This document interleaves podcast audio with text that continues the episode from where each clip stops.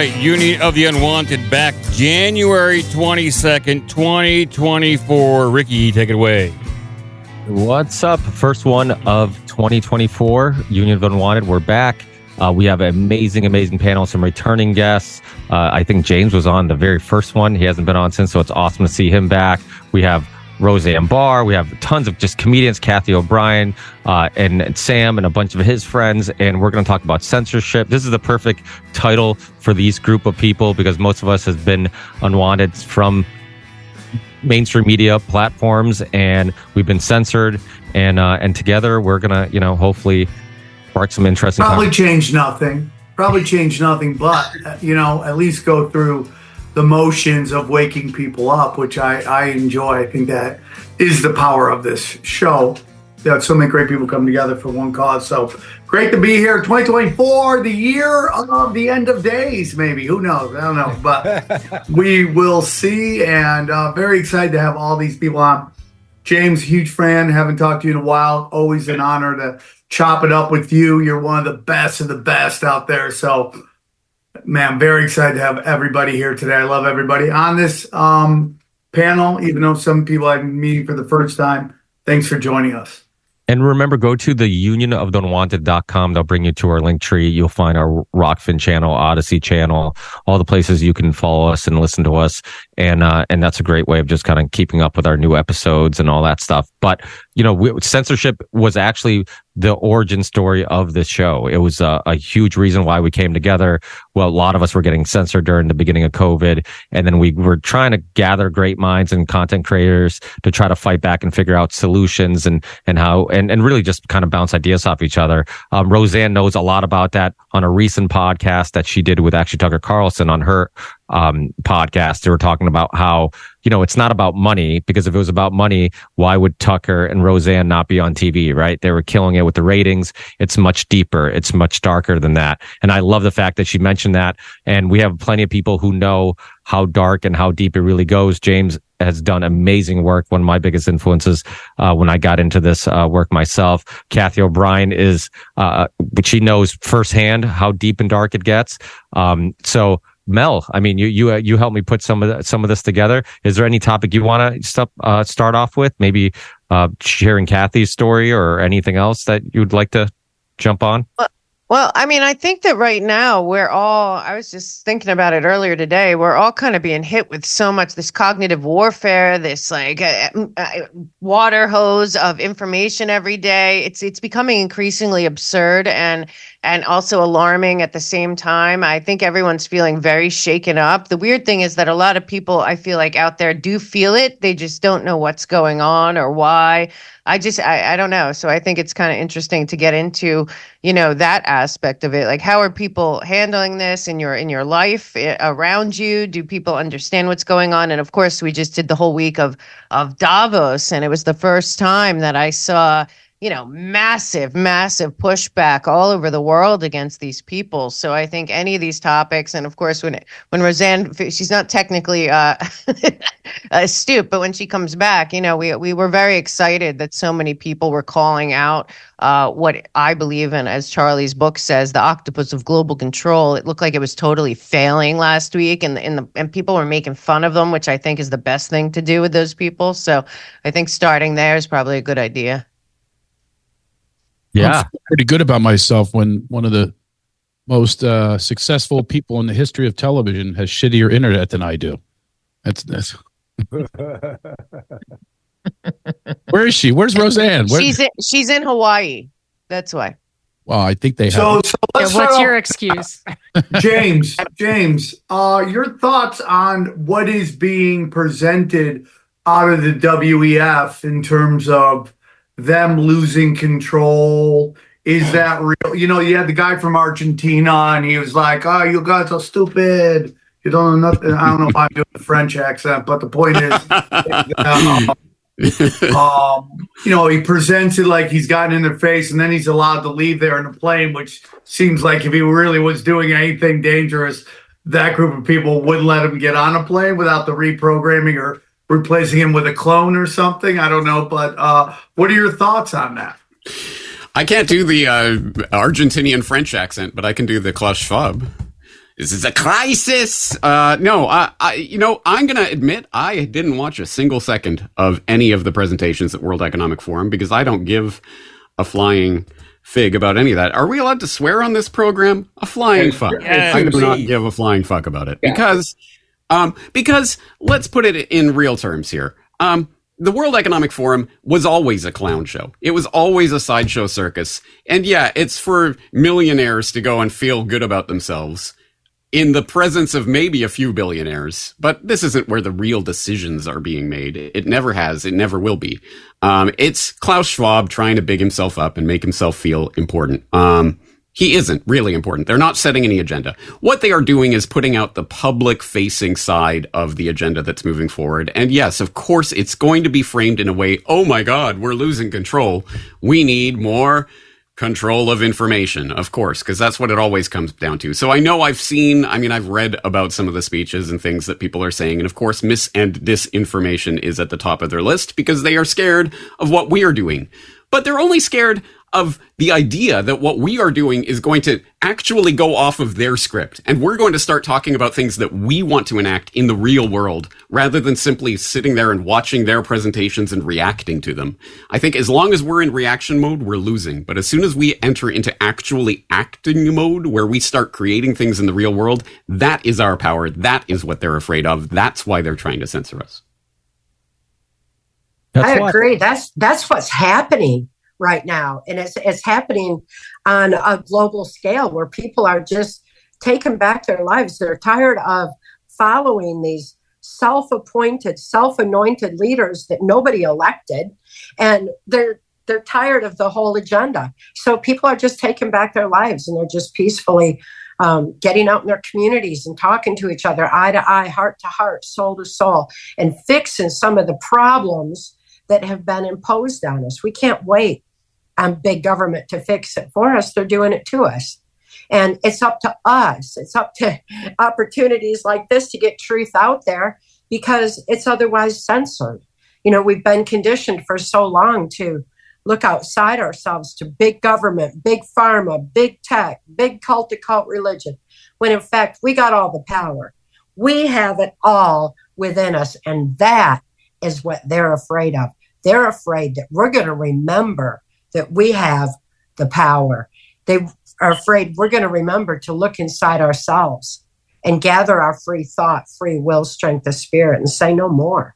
And it's happening. It's it's it's exciting to see it happening. And even even in their little secret meetings where they close all of us out, they're still they still got um, people telling them no more. You know, standing up to them. So they're they're done. It's over. We need to claim our victory and just continue moving forward, um, sharing information, getting truth out there. Truth really does make us free, and this is our time to share it, and it's our time to shine. And and this is why I think having all these comedians on here, Sam, Roseanne, and many others have done a great job with kind of, you know, force feeding the, the truth in a way where everybody can digest it, where it's like you can make a joke and people will be like, okay, he's making a valid point and it's funny, so maybe I consider it. And then also just pushing the boundaries of what's free speech is. And, you know, this weekend, I'm sure Sam knows because he's a big MMA guy like I am. But you know the Strickland thing, uh, one of the the uh, U- UFC fighters that was on the main card, they were in Canada, and he was talking about Trudeau, and he was talking about his own personal views. And then Dana White gets asked like, "Hey, what are you going to do about this guy who's being so outspoken?" He's like, "Absolutely nothing." He's like, "That's what free speech is about." He's like, "It's about letting people." speak their mind. It's not about just letting people say things when they agree with you. It's like letting people who disagree with you talk. Roseanne pushes those boundaries all the time by calling Bill Maher uh, MK Ultra operative. That was great. You know, that was Fantastic. that was That was- awesome. That was great. That, But I think was- the thing that's cool too, I thought that was really cool about the whole thing when they talked about Dana White. He says one of our main cards, we had two lesbian fighters that could give a fuck about what what they had to say. They, they don't give a shit, and that's the great thing about MMA. That's the thing. Not to mention the entire crowd is chanting "fuck Trudeau." right. and, and that's something that the, the reporter didn't i mean let's let's be honest the guy's not popular the guy's not going to be popular in an mma arena it's the same reason joe biden doesn't walk into one totally. The- So uh, to Sam's earlier point about Javier Milei, though, oh, really? You mean at the World Economic Forum they're going to show you a different side of the coin? Really? And you're Yeah. surprised? And then all of the finance bros are running around with like soaked panties over the dude because he pulled out a chainsaw, and it's just it is cartoonishly duopolistic Eh, and why people haven't grasped that yet. The the the hopium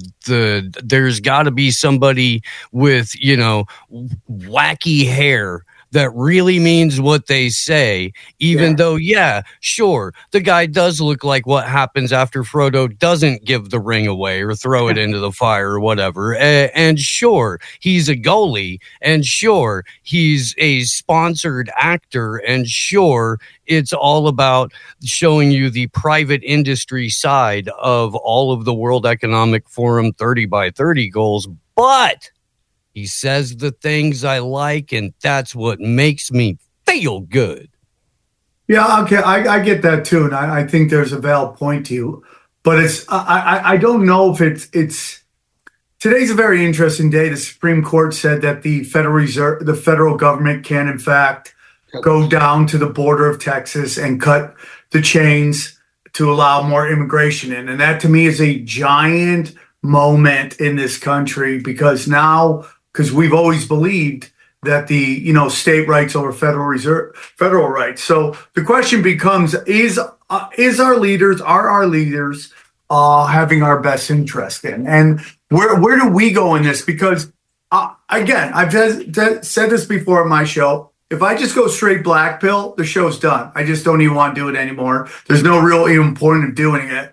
Uh, if it's just straight black pill, and maybe, maybe, maybe, maybe a little hopium is what people need to not completely give up, bend over, and take it. I don't, I don't, I don't know because I, I totally agree with you, Steve. Like, But let's I- give him I'm- the honest hopium, Sam. Let's not lie to him about that. Let's show him a way out. Let's show him counter economics. Let's show him parallel systems. Let's not show him, oh, here's the other side of the World Economic Forum. The black pill is a fucking psyop, my friend. I think we all agree about that. Yeah, I agree with that. Well, that's why I like. I got a lot of my friends on here that are exactly doing that. Mike Binder is creating a whole system in which comedians can really put out their own comedy. I don't know how deep into that conversation wants to get into, but But Mike, I will what is say, it? I think, thanks for saying, saying that, Sam. But I will also say, and I, and I liked what everyone's saying and what Cathy was saying.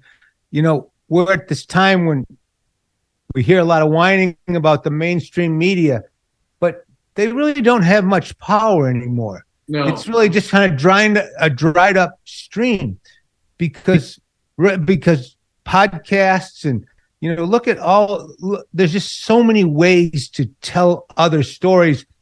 And we're in an era where we're going to change culture with new things. I'm about to make a movie with the company that made sound of freedom.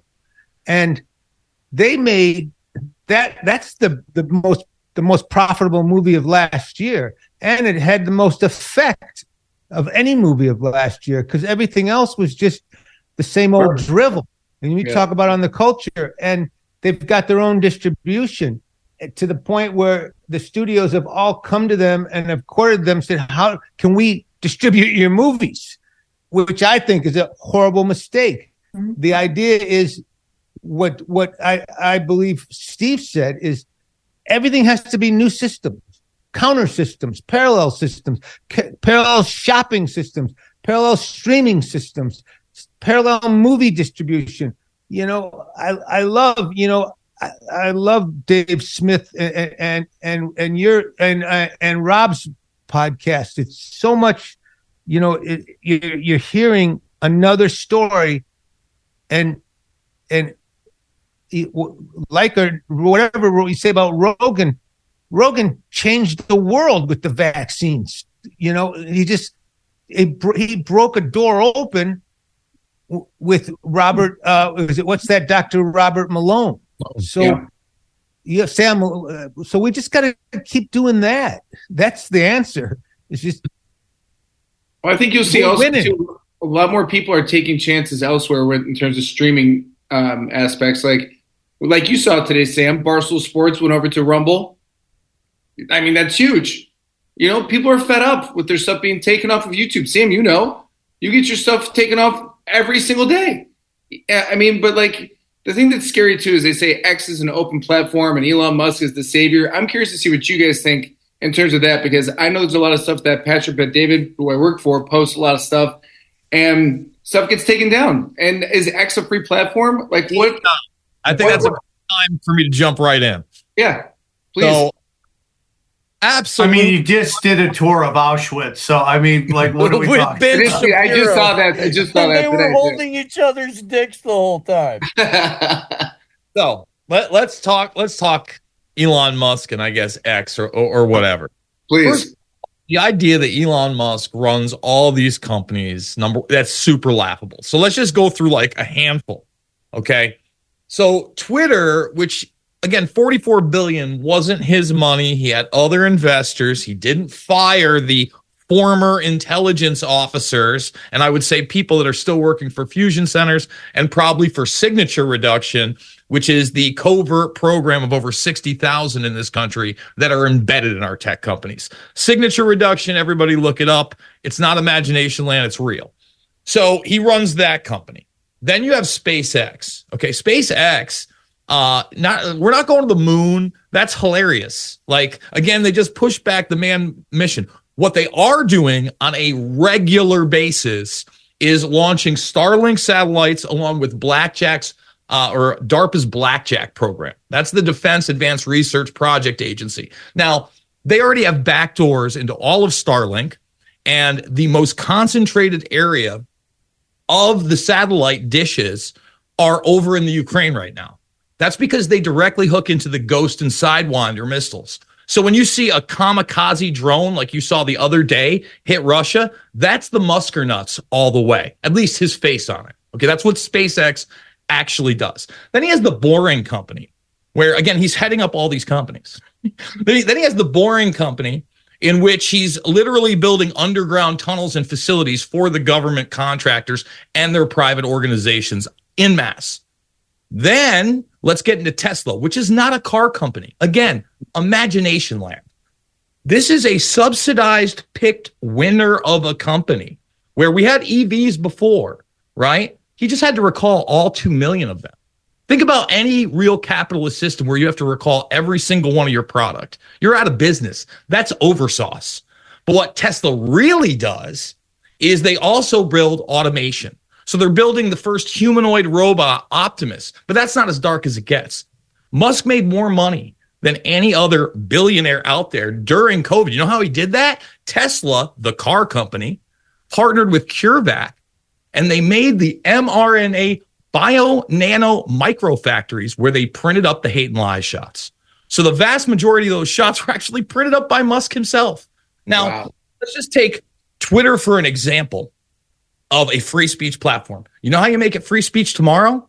If I follow you and I'm on the following tab, your tweet comes up. It's in a timeline. If you posted at 9 a.m., that tweet is before the 10:30 a.m. tweet I see. It'd be that simple, right? There'd be no algorithms, no breaking of the rules. Yet that's still not in place. Shadow banning is in place, and he put uh, Linda Yaccarino just as kind of like a, a subtle fuck you to everybody as the head of the organization. Now, I could go way deeper than what I just did. Uh, however, uh, James, maybe you want to take it from here and maybe kind of expound upon. Well, Elon. why don't we expand, expand, and expound on the PayPal Mount Mafia and some of Musk's old colleagues? Because why are you know Rumble? Who's behind Rumble again? Oh yeah, Peter Thiel. Don't worry, guys. Peter Thiel is funding Rumble. You can put all your content there. Here, you don't like YouTube? Go into this little rat trap we've created over here you know, I, I, am what what can I say? Look up my um, Elon Musk Carnival Sideshow Barker uh, uh, podcast I did. But Jason, you've been doing way more well, work on this than me. Listen, let's talk about Thiel really quick too. All right, because I think that that's really important. You know, Thiel, not only in the Trump administration, but also a heavy guy in Facebook as it came up, became one of these technopolies. All right. Then he's in Palantir. Okay which is the surveillance software not only our government uses, but all these governments that we're involved in via Five Eyes and other organizations as well use as well and share information. So this guy, you know, and he's and the real power. You know, James wanted to talk about a real power broker. This is a real power broker, and he's built himself up. He's a steering member in Bilderberg. So Bilderberg is the real sauce. Wow. That's where you got about 20 people that keep coming every single year and they've got their little plotters and they bring in a hundred others that, hey, they're players, no doubt about it. Sam Altman got his first seat at the table this year. All right. And that's no, that's, think about this, guys. Sam Altman, Mark Zuckerberg, Elon Musk, Brin, and a hand, not even a hand, yeah, a handful of others met with Schmidt, uh, Schmidt, another one, met behind closed doors with the Senate and Congress, and we didn't get anything. Did you guys hear about that two months ago? Anybody talking about that? Of course not. So, listen, all this stuff is open information. Everybody can Google exactly Google it or look it up anywhere else. It's it's there. It's just not amplified. Okay, and that's the problem with listen, I'll take what I can get. That that's a big part of my whole life. I'll take what I can get, right? So the way that that you do that is you still use these systems, right, James? Like you use Rumble when you can. You know, BitChute uh, is just coming up with a payment system. Finally, you know, they're they're hopefully making some road there. Uh, Twitter, I was able to break through into some mainstream stuff because of my work with Epstein and, and tell people there is no list. Again, imagination land. There's plenty of videos, photographic evidence that the FBI's had for a very long time. There's a, a black book. So if you're looking for a real list of contacts, that's out there. And then every name that came out in this release, which was a re release, had been out for over a year from uh, Epstein's Rolodex. Hey, by the way, Peter Thiel in there for meetings with Epstein, along with William Burns, the current head of the CIA, and many others. You're not hearing this amplified in the mainstream media. So I would just say this I'm not a black pill guy, I'm a very happy guy. I, I want to fight back. I'm team humanity. I mean, listen, I had to listen to Elon Musk talk about team humanity. I've been talking about that for years, and I think that's a, like it's been a subversive bad joke uh, to me. Um, I'm gonna I'm gonna give up the floor, but I, am just saying. Listen, we got to all be our own heroes. I, I, love the fact that other people are creating. You know, you just talked about um, what is it, Angel Films and their distribution method. Excellent. You know, we need more of that. Uh, but we also need to let we need to diversify, take self responsibility, and also realize they can pull the plug at any moment on, and not only these platforms, but really our financial platforms. And beyond the CBDC, for instance, I'm sure a lot of people aren't aware, Altman is also behind WorldCoin, the uh, hopeful UBI based biometrics steampunk crystal ball. Stare into the crystal ball, give it your eye eye scan. What could give go it, wrong, guys? Yeah, give it your soul. It's no big deal. So if you haven't seen this, I mean, this is now. So they are already literally monetizing people and their biometrics. And these are the people that have the seat at the table.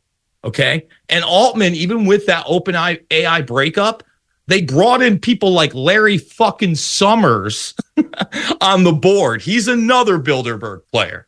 So again, I'm going to give it up. If you guys are new, please watch the documentaries I've made on these subjects. Uh, Invisible Empire, A New World Order Defined, and Shade the Motion Picture. They are free. Watch them, share them.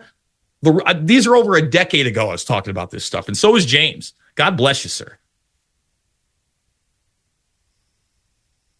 Hey, can I just say that I think maybe the scariest moment in the last few years was the moment when the truck Canadian truckers when they shut their bank accounts. Do you know the Artur story? Like the the the uh, the preacher no, there? I, I, recently. Oh yes, absolutely. That's that that that's a tandem story to that story. But what they did in Canada with the bank accounts and with that with that preacher pastor, it, to me, that's where you can build all the side little platforms you want. But when they want to start saying to everyone, okay, you're acting badly, we're shutting down all your bank accounts. That's but when you know the the Artur story is really a story of triumph because against all odds, he was able to fight the system, get the funding. He's not in jail right now, and his son, uh, before that hearing, was able to speak at the EU in front of these people with a couple supporters and put the truth on the line. And, and to me, that shows that we're, you know, that's team humanity to me. Like constantly fighting back. You don't maybe know what the outcome is absolutely going to be, but you're going to put up the fight. And that's why, to me, Artur, I mean, that's what a true hero looks like. He stood up for his conviction, yeah. arrested for him, yeah. he fought the system, and somehow he won. Yeah. Well, but you know, you bring up the important point of the most important thing that's going on right now is the monetary aspect of this and the CBDCs that are coming. They've just shown us what this will look like in the future when they can turn you off with a flick of, flick of a switch. So I want to get everyone's thoughts on CBDCs and where we go from here. And it's not just that, James. They could also tell you that you have to spend X number of dollars by this time, which means it's going to be impossible for all of us to save money for our retirement and pass on wealth to our children. They will have they will have timestamps on this digital currency, and they'll be like, "Well, you haven't spent enough money in this quarter. You better spend it now, or else we're going to get, or else you're going to lose it." And so, how are we supposed to pass down to our children well any kind of wealth, any kind of stuff that will help them uh, get hit the floor running? That is so much. Sorry, my camera just decided to do that, but that is so much about what is going on right now. This cultural Marxism movement is, is just completely and utterly meant to make it so you don't have the same information and education that the younger generation has. So they, they get no help with getting a, a running start in their life. They have to start from zero. Why the, why the very powerful kids pass down information generation to generation to generation. They are they are kneecapping our children. So they have to learn something new all, from scratch and they can't ask their grandma how this works or their dad works because you know we saw this character as historically white now they know him as historically black and they don't know what we're talking about so that, that that's why they're taking down the statues that's why they're trying to replace all this stuff because they don't want you to be able to help your children understand how the world works and get a running start i think roseanne's with us uh, landline Hello. Luckily, you have one of the most recognizable voices on this planet. Oh, so you can hear me? yes, we can hear you. Oh, good. I can't believe the fucking ordeal I had to go through to get in there. It's horrible when you're old. I don't know what they're doing to people with these things. I can't operate this shit. R- Roseanne, we're talking a lot about you know tr- uh, about a lot of different topics, but maybe we could uh you know while we have you and we have your attention and it seems to be uh, coming in loud and clear, where was your aha moment in your life? Like what what you know was it a documentary? Was it a book? What was it? You know maybe it was because you were working in the inside and you saw you know how corrupt and crazy uh, the people at the very top were. What what you know what was your uh personal story. About what? What What About, do you mean by aha moment? Well, in regards to you, you know, just kind of understanding the, the real workings of the world, right? You know, um, I don't know if you heard me earlier when I was uh, talking about your conversation with Tucker on your podcast and how you and Tucker were talking about how it's not about money. Cause if it was about money, you guys would still be on TV because you were killing it with the ratings. It's much deeper. It's yeah. much darker than that. When did you f- uh, figure that out? When did it become uh, obvious to yourself that it wasn't about? Do you want to? Do you really want to know? Uh, kind of, yeah. I was age three and and what happened when you were three? That that uh, she lost it. I think. Aliens. Uh, what? I had, I had a traumatic family, and um, I just saw that everything was bullshit, run by crazy people. When I was three. Yeah, my kids feel the same way, but they think I'm the crazy people running the world. Can I ask Roseanne a question real quick? Roseanne, Sam Tripoli, thanks yeah. for doing the show. I got a question oh, for you. I, lo- I, I, love to I love to read your opinions. That I, I really I enjoy what you say. Thank you, Roseanne. I just cried inside. Thank you. You made me cry. You made my dead heart warm. Thank you. Um, I want to ask: Is it true, Roseanne, that you didn't find out about 9/11 till two weeks after because you were in a log cabin and cut off from society, just resting. Is that true? It was nine twelve. the next day. It was nine twelve. My ex husband at the time called me up, and he's he goes, "What do you?" You know, I always take calls from him because we have a kid. So I go, "Hello." He goes, "What do you think of this shit?" I go, "What?" He goes, "The whole New York thing." I go, "What? What happened?" he goes, "Turn on your TV." So I did. I I was astounded. God, it was it was something else I always uh, talk about. I thought that I had died and gone to heaven because I saw all these guys in suits rushing to give bottles of water to working class firemen and police. I thought I had died and gone to heaven where the rich people were actually honoring the people who do all the work. I thought, what? And, um, you know, uh, then 10 days later, they cut all their benefits and gave them cancer. But for that minute, it was cool. Wow.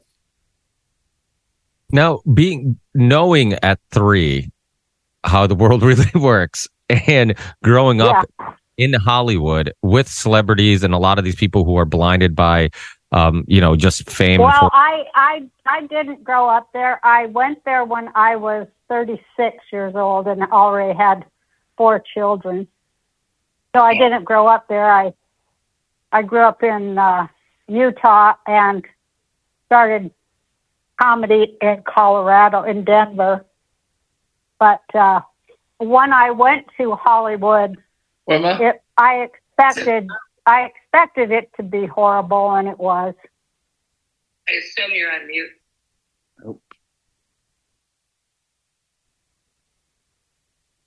So work working with so d- d- in Hollywood, obviously you hear the Weinstein uh, conversations, you hear all these conversations. You know, the Open Secret, a great documentary about the you know a lot of the the parties with underage people. Like when that did, did you see some of that, and what was your reaction? You know, growing well, obviously you didn't grow up in Hollywood. I didn't mean you grew up in Hollywood, but I meant like just being around people who grew up in that world.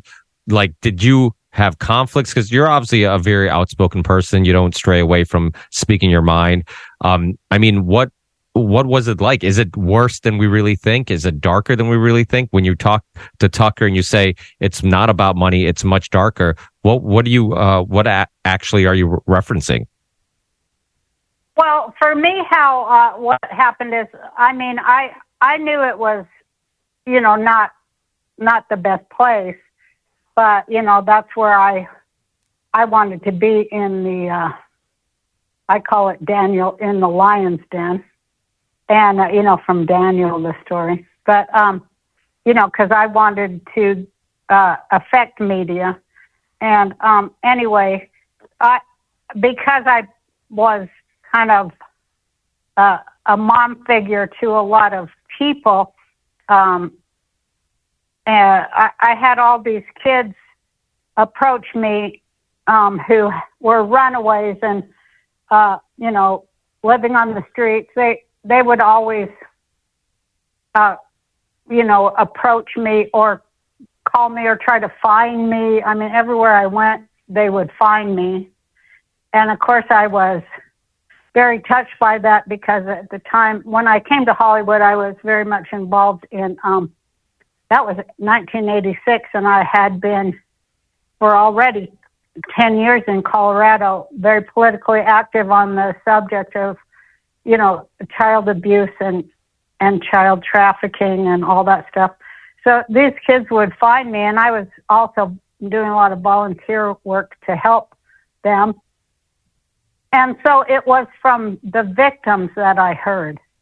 I, I heard it from the children victims. I, I did not go to parties and, you know, like I say, nobody ever invited me to any parties because I guess nobody wanted to fuck me, so they didn't ever invite me nowhere. But uh, that's supposed to be a joke. But uh, I got it. But it's We're not- all muted. But it's not a joke. But it's not a joke. Oh, are we not supposed to swear? No, no, no, please. You can swear. No, I'm just saying we can't. You can't Oh. hear us laughing because we all mute our mics to hear. Oh. Oh yeah, nobody ever wanted to have sex with me, so I never got invited to any I parties, did. But I always was hitting on you. What are you talking about? Yeah, well, but I never got invited to any of them Hollywood parties. Somebody said to me a little bit ago, and I told Mel, they said they didn't invite you because, you know, they were afraid you'd start praying for them or something.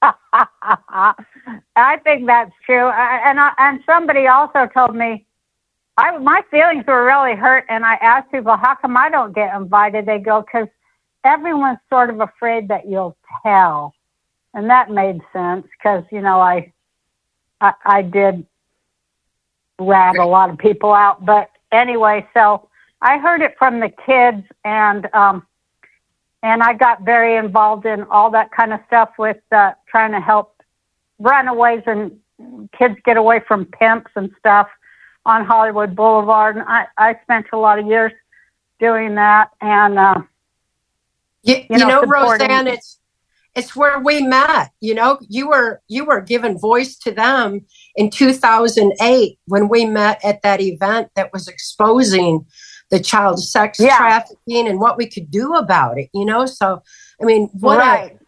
a what an uh, amazing thing you were doing all the way back then. You know, and it's no wonder we've been such great friends. We share the same the same. Um, yeah. yeah. Well, You know, Roseanne, yeah, also, for sure.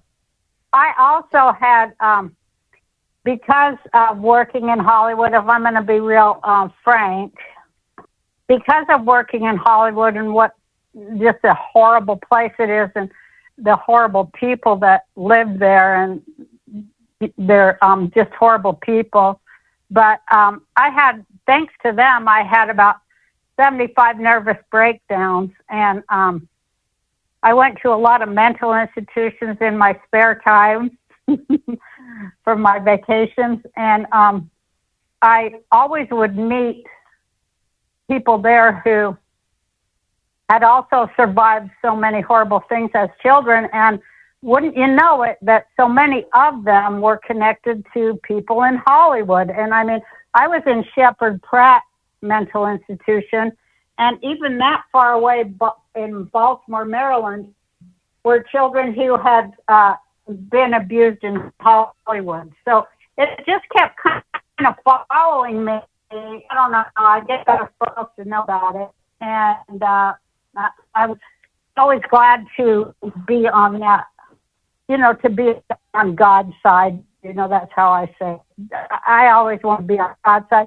I, I don't mind pissing off networks and a bunch of assholes. but I really don't want God mad at me, you know.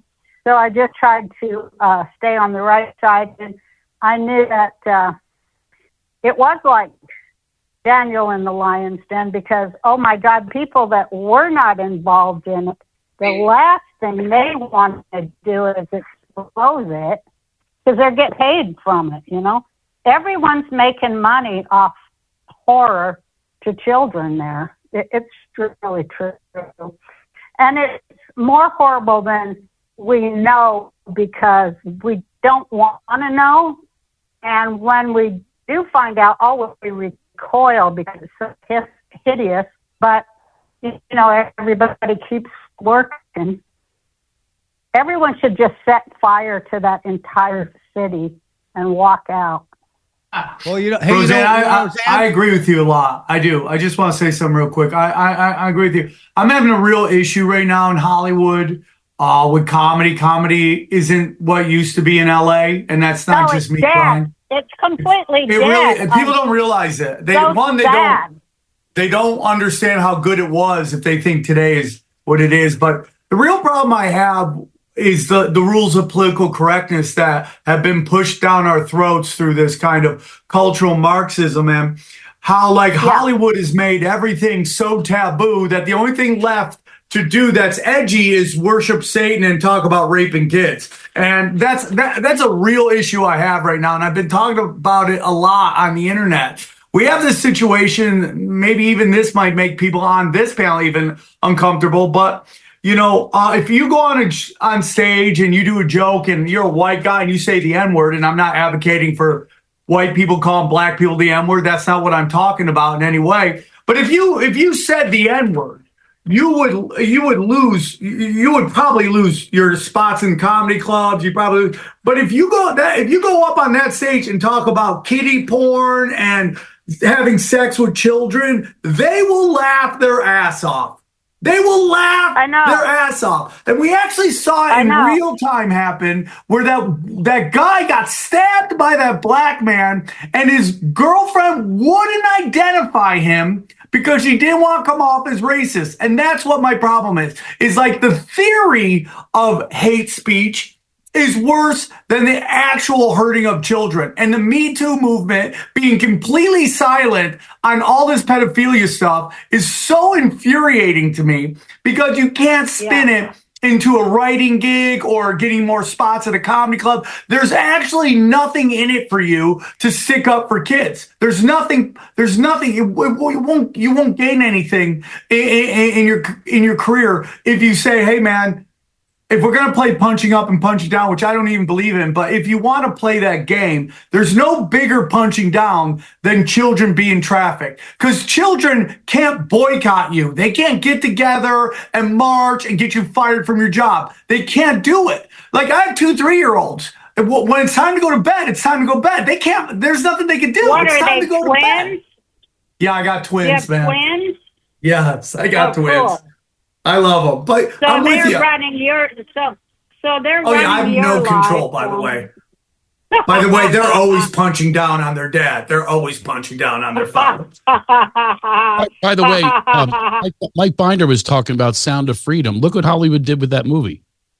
Here's a movie that Yeah. can literally change lives, and suddenly they put you know the narrative that was out there. There was a, it was a. Let's really talk about that. You really want to go into that?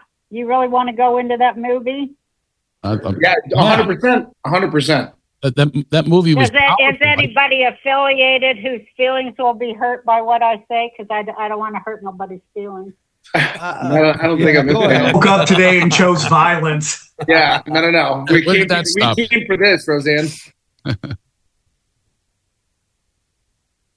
Well, the number one place for trafficking of children is the United States of America. It isn't Colombia like that movie says. They, it isn't brown people. It's white people in America. It isn't brown people in faraway lands.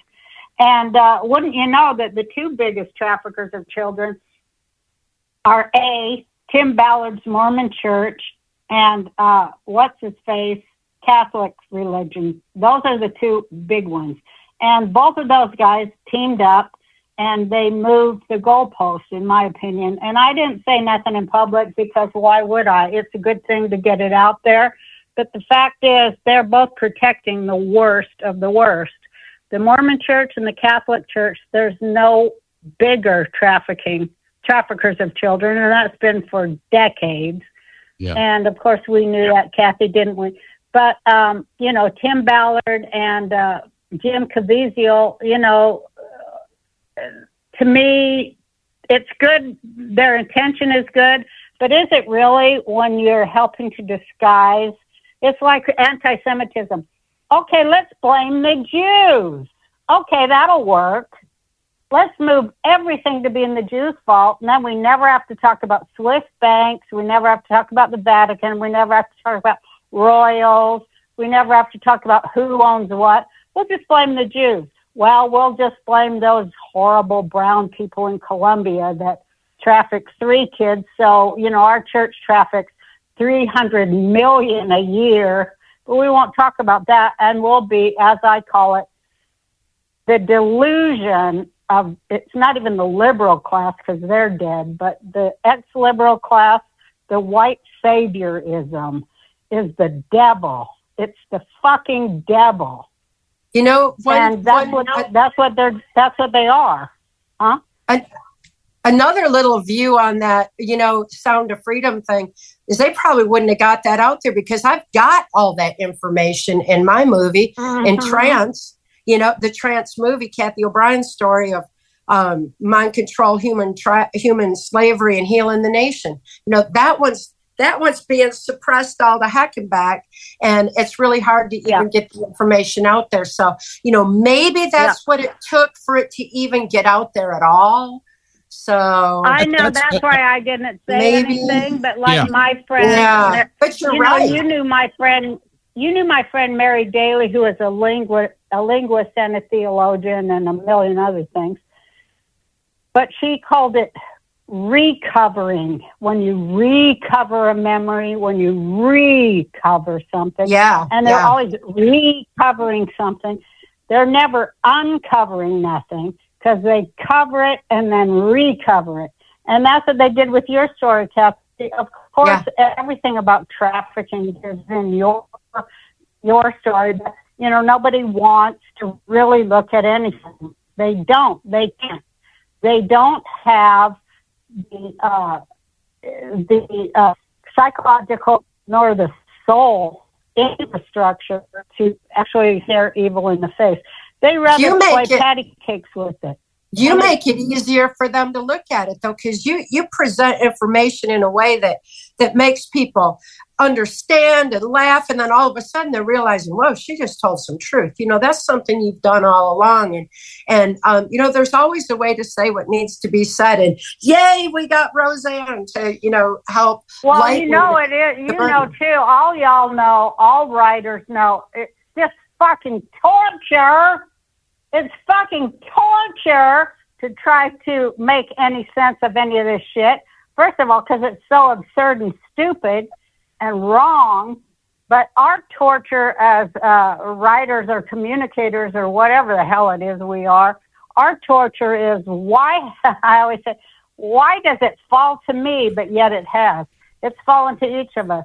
How will we put these words together? And what's always in my mind is this that everything, this is deep Judaism, but that everything is strung together with words. Everything is strung together with words. Therefore, words can take it apart.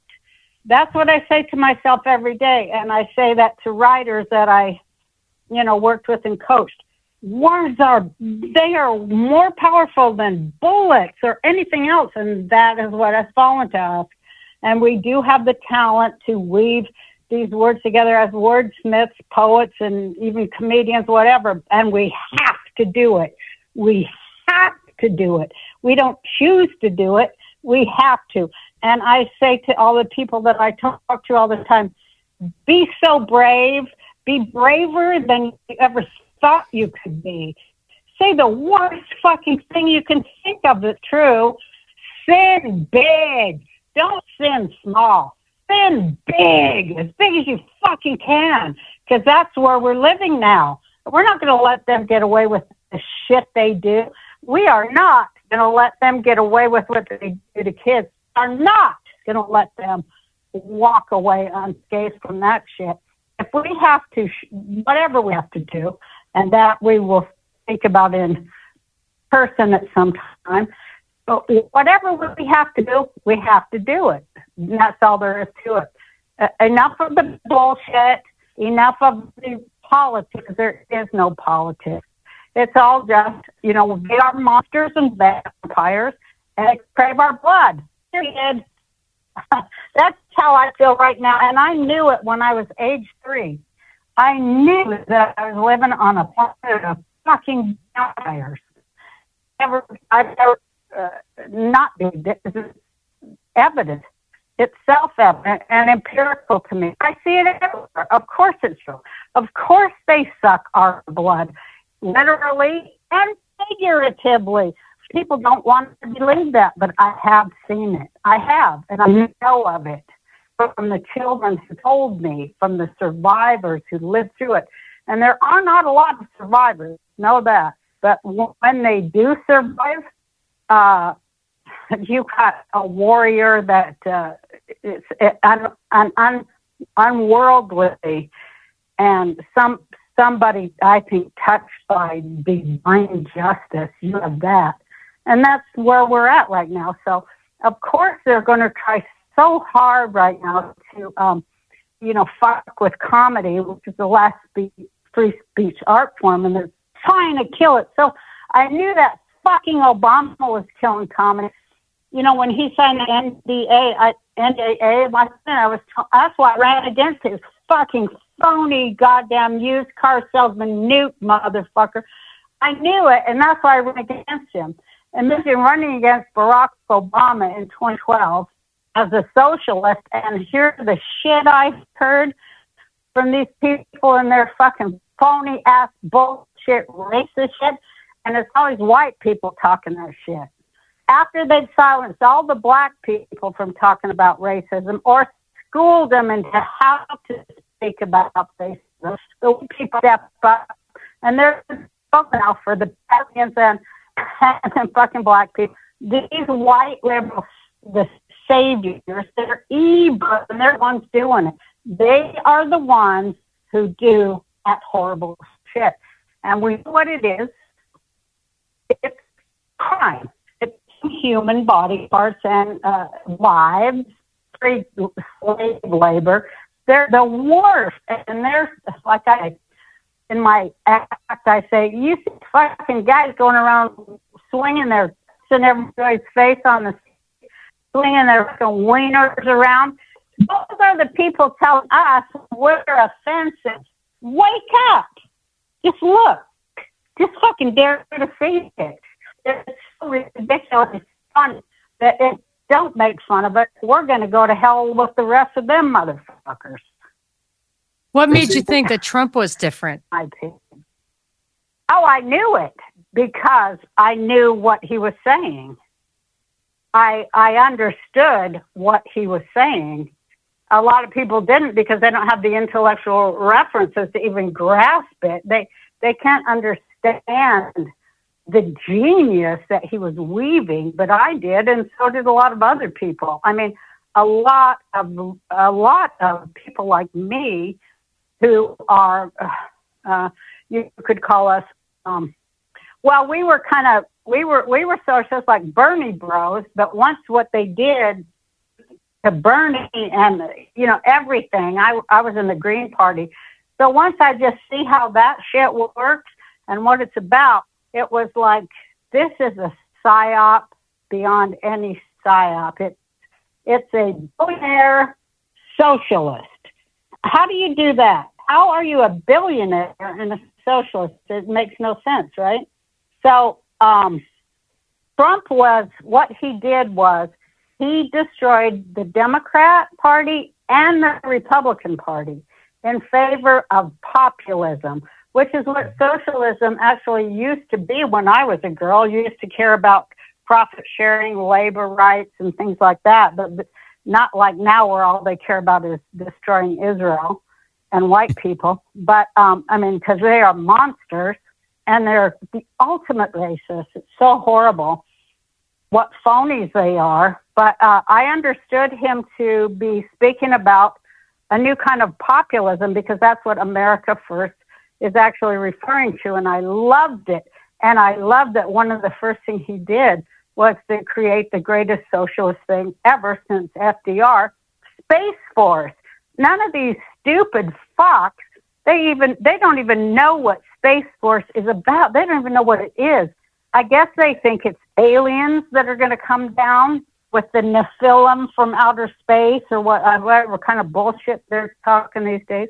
The Space Force is the greatest socialist program anyone has ever uh, even imagined. And I saw his imagining there when he said we should buy Greenland. All of the future, the way he is so forward and such a genius that, um, you know, you really, but you have to have the references to understand it.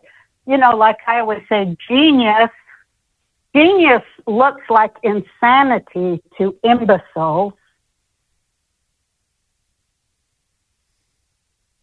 We talked a little bit about you know uh, your, the motivation of you know, child trafficking, pedophilia, all these things that really motivated Roseanne. And we talked about survivors turning into warriors. We actually have one on the call, Cathy, who can talk a Oh little bit. Oh, yeah. Cathy, do you want it for and people? both of us, both of me and Cathy, we ran when we heard Trump was running because we knew he was going to cut them down, right, Cathy? There, there's no question because I knew back in the mid '80s that these people who are who steal elections, the ones in the swamp, the ones who traffic children, the ones who fund their um, their slave society agenda with with drug and human trafficking, they were afraid of him. They were really scared of Trump back in Yeah. the '80s, and and um, and I, I I remember that so clearly. And it's like, um, yeah, they they knew that he was smart enough and had the capability. He was onto him. He wasn't going to tolerate it, and he wasn't anybody that they could control, manipulate, or coerce or compromise or anything. He just he just stood strong. So by the time he came around 2016, um, there were so many people in the United States that were awake and aware that we overrode the rigged electronic algorithm and the voting machines by the sheer numbers of us. Like like we're gonna do in twenty four, like we're gonna Uh, well, like fucking we did the 2020, gonna you know? tumble. I With know. this- like twenty twenty four, it's gonna be like Jericho. The walls will come down. Man, we can't we can't let them just steal it anymore. But this is this is our time. We're we're taking this back. That's ridiculous what they did 2020 because they were so freaked out that Hillary and their new world order wasn't put in 2016 like it was supposed to be. That's in my 1995 testimony for Congress that that was the plan. The people were onto it. They didn't let it happen and instead they elected a president to represent the people and he showed us the swamp. He exposed them. He put that light of truth on all their dark criminal activities. No wonder they were so scared of him. I think they knew that he had the capability to absolutely take them down in light of truth. And then the only thing that really, really, the way I see it, went wrong in um, when when Trump was in, is that people were so conditioned for so many generations to wait on big government to fix everything for them that they sat back and, uh-huh. and didn't realize one man can't drain it from the top down. It's up to us to drain the swamp from the bottom up. We have to do our part. When we elect him again 2024, we got to do our part. We need to all take responsibility for our lives and clean this mess up once and for all, and above all, protect our children. Well, he made some Well, I horrific think choices. That's what he's showing us. is I think that's what he's Kennedy? trying to show us. And Yeah. huh? I'm sorry. Go ahead. I think so too. He always was. He tried. Cathy, do you? yeah, do you- but now it's even more intense. Uh, I was just going to say, Cathy, we, we've we've kind of briefly uh, talked about your own personal story. Do you want to give for people who might not know your own personal story with some of these topics that we're talking about? Do you want to just give a little bit of a background?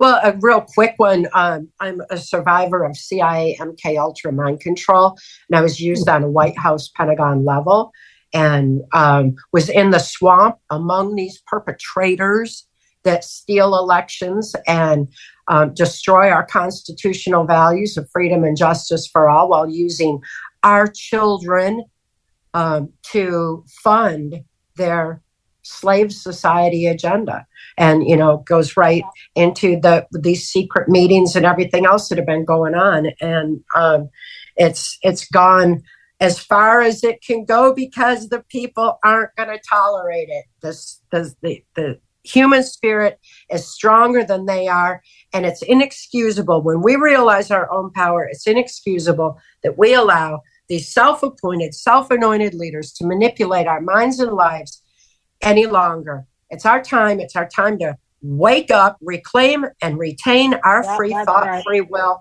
and stand up and s- stand up for the children. You're so right. Cathy, I have a Cathy, question. um, I have a Yeah, question. Cathy, I wanted to, Oh, Cathy, beautiful. talk about. Um, I think all these people. Jason did a lot of shows on Bohemian Grove and all of that. Uh, isn't it true that you were supposed to be going to Bohemian Grove, uh, and and that's when you uh, were pulled out of the program? Yes, I was going to be killed at age 30, like so many are, um, who are in MK Ultra mind control. And um, um, fortunately, Mark Phillips, intelligence insider, um, saw what was going on and he intercepted me. So he saved my life and saved my mind, you know, handed me the keys to my own mind by reminding us, reminding me that it's within us all to heal. You know, it's within us all. We have amazing resiliency of body, mind, and spirit. And um, he was the the area of mind sciences that he was working in intelligence was for the preservation of free thought. So um, that was what he was dedicated to. And when he saw little children being taken in and out of the White House, um, when he saw people like me being used in MK Ultra mind control to carry out their their their their deeds and um, do their work. Uh, he wanted to do something about it, and he wasn't the only one. There's a lot of really good people in intelligence.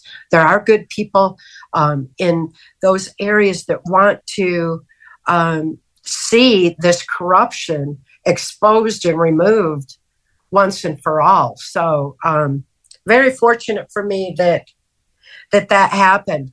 That Bohemian Grove was the Epstein Island of its time. When I was a young child, I was taken to Mackinac Island, Michigan, which was the Epstein Island of its time, and I was used um, in as a little child in the pedophile blackmail agenda that that they do because these perpetrators they're so criminal they don't trust each other either you know? So they hold each other by the blackmail so to speak. And so those were the kind of operations that I was used in. And we all need to realize that as we're looking at Epstein Island, we got to make sure that they don't just come up somewhere else because when we shine that light of truth on them, they just shifted over someplace else. Now that we know what this pedophile agenda is all about, the pedophile agenda No, is I know how you do agenda. it, Cathy. I'm gonna I'm gonna interrupt you. Give me a Yeah. Because I figured it out. You know, I was talking to Ken, um, whatever Paxton. You know, and I'm like, because you know, Cathy, you know that my passion when I was working in Hollywood and having to be around these fucking Satan motherfuckers. Yeah. The only way I could stand before God when I went home was go, I gotta sue these sons of a bitch. So my my whole life hobby became lawsuits. And I sued I helped pay for so many lawsuits when I got my money, you know, I got paid. And I won them all, including a Supreme Court lawsuit. So, anyways, I was telling Ken uh, Paxton, these people that are doing this to Trump, that's RICO. They go to the White House to get their orders, New York and Georgia. Hello, that's the definition of Right. RICO. Sue them in civil court, Ken. He's an attorney general. Sue it in civil court. I, I'm telling you, I am not. I was, here's, Cathy, I just have to say, I just have to say, we are not about to let these people win, are we, Cathy? that we they need to be held accountable for their actions. They they've got to be held accountable. We need to see some justice. But I think we are winning. I mean, we have some amazing people on this show. Roseanne has a lot of people have thought she was some of the things she was talking about throughout all these years were crazy, but they're becoming mainstream. James Of Corbett. course, because they're imbeciles. It, genius always appears as insanity to imbeciles. That's my line, and it's true. That is what I found in my life. But when I met Cathy O'Brien and Mel K, I was like, oh, it cannot be that there are other women geniuses on this fucking doomed earth. But I was so happy. Yeah, we've come a long way. I mean, James Corbett, I used to send people to his website, and now he was interviewed on Dr. Drew of all shows recently, you know, and uh, you have Sam Tripoli, who's another guy. A lot of people, you know, called him the conspiracy theorist. And now when he's on Rogan's show, uh, they're making fun of Bryan Callen because he's one of the few guys pushing back on Sam and he's that seems to be the truth teller. So like, it feels like things are changing. And Whitney Webb, a friend of ours, uh, oh, it's it's it's changing in such incredible time, an incredible timeline. It's changing, and you know why? If you if you are connected, I'll just say that if you're connected to the cosmos in your soul. Do you know what I mean? If you if you know that you're just a drop in the ocean, you know what I mean? Yeah. Yep. Do you? Yeah, no, we do. It's Yeah. Sam. We're all on mute. Yeah, Sam has a, a Yeah. saying: "Conspiracy will eventually bring you to spirituality." Yeah, and that's what I want What everybody. That's what I want to get into. Is like we How keep talking about say? money and power. Conspiracy always leads- Conspiracy Oh, yeah. always leads to spirituality. You know, eventually find out what they're Absolutely. they're lying to you about, and it's usually God. And that's my opinion. And when you Uh-huh. take a look at everything that they're doing, I personally think, man, that uh, we're up against sorcerers, black magic, occult Oh, yeah, magic at we the are. highest levels. Witches. And um, no, Hollywood witches, lesbian witches. You know, Mel K. Nobody will let me say this because they're trying to it. cancel me because it's true. Lesbian fucking witches. They're trying to put the hex on the boys' wieners. They got to cut them off. I'm telling you, this is who we're fighting here. Every spokesman for this transgender horseshit, the attack on children's bodies, is a goddamn Hollywood lesbian witch. I'm telling you, I was in those. I was in them covens with Hillary Clinton. I know the shit, Mel. You know, you know it's true, right, Mel?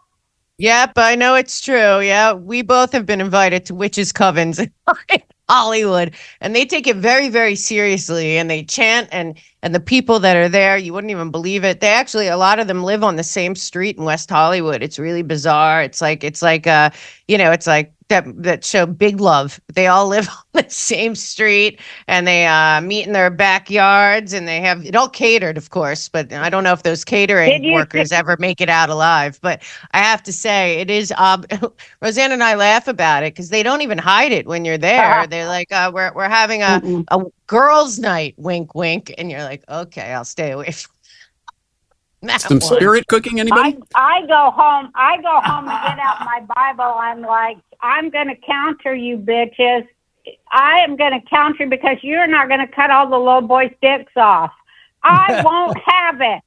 Roseanne, I have a question for you. What do you think about um, the movie Leave the World Behind and all the symbolism in Hollywood? Do you think it's gotten worse, or do you think it's it's it's got more Is obvious? that the Yeah, got more obvious. Is that? Yeah. I hate, hate the Obamas. Yeah. Hate Yeah, the they're awful. Obamas. And I won't watch anything they do because I know what they're up to. They are boule. Y'all know about the boule? Yeah, yeah, Roseanne. We know about the boule. Hell yeah. Explain. Albert Masons. They're in the Masons. They go Bohemian Club. They're black. They're Harvard. It all goes to the Ivy League. You know what Ivy League means? Do you know? Pagan. Pagan, goddamn motherfucking witches. Ivy League. Hell yeah. You better testify, Mel. Yes, that, that I do agree with that for sure. And uh, you know, the, the truth is that um, these people don't hide it. That's why it's like so obvious now. You know, Sam earlier brought up, and uh, Roseanne and I have talked about this for years.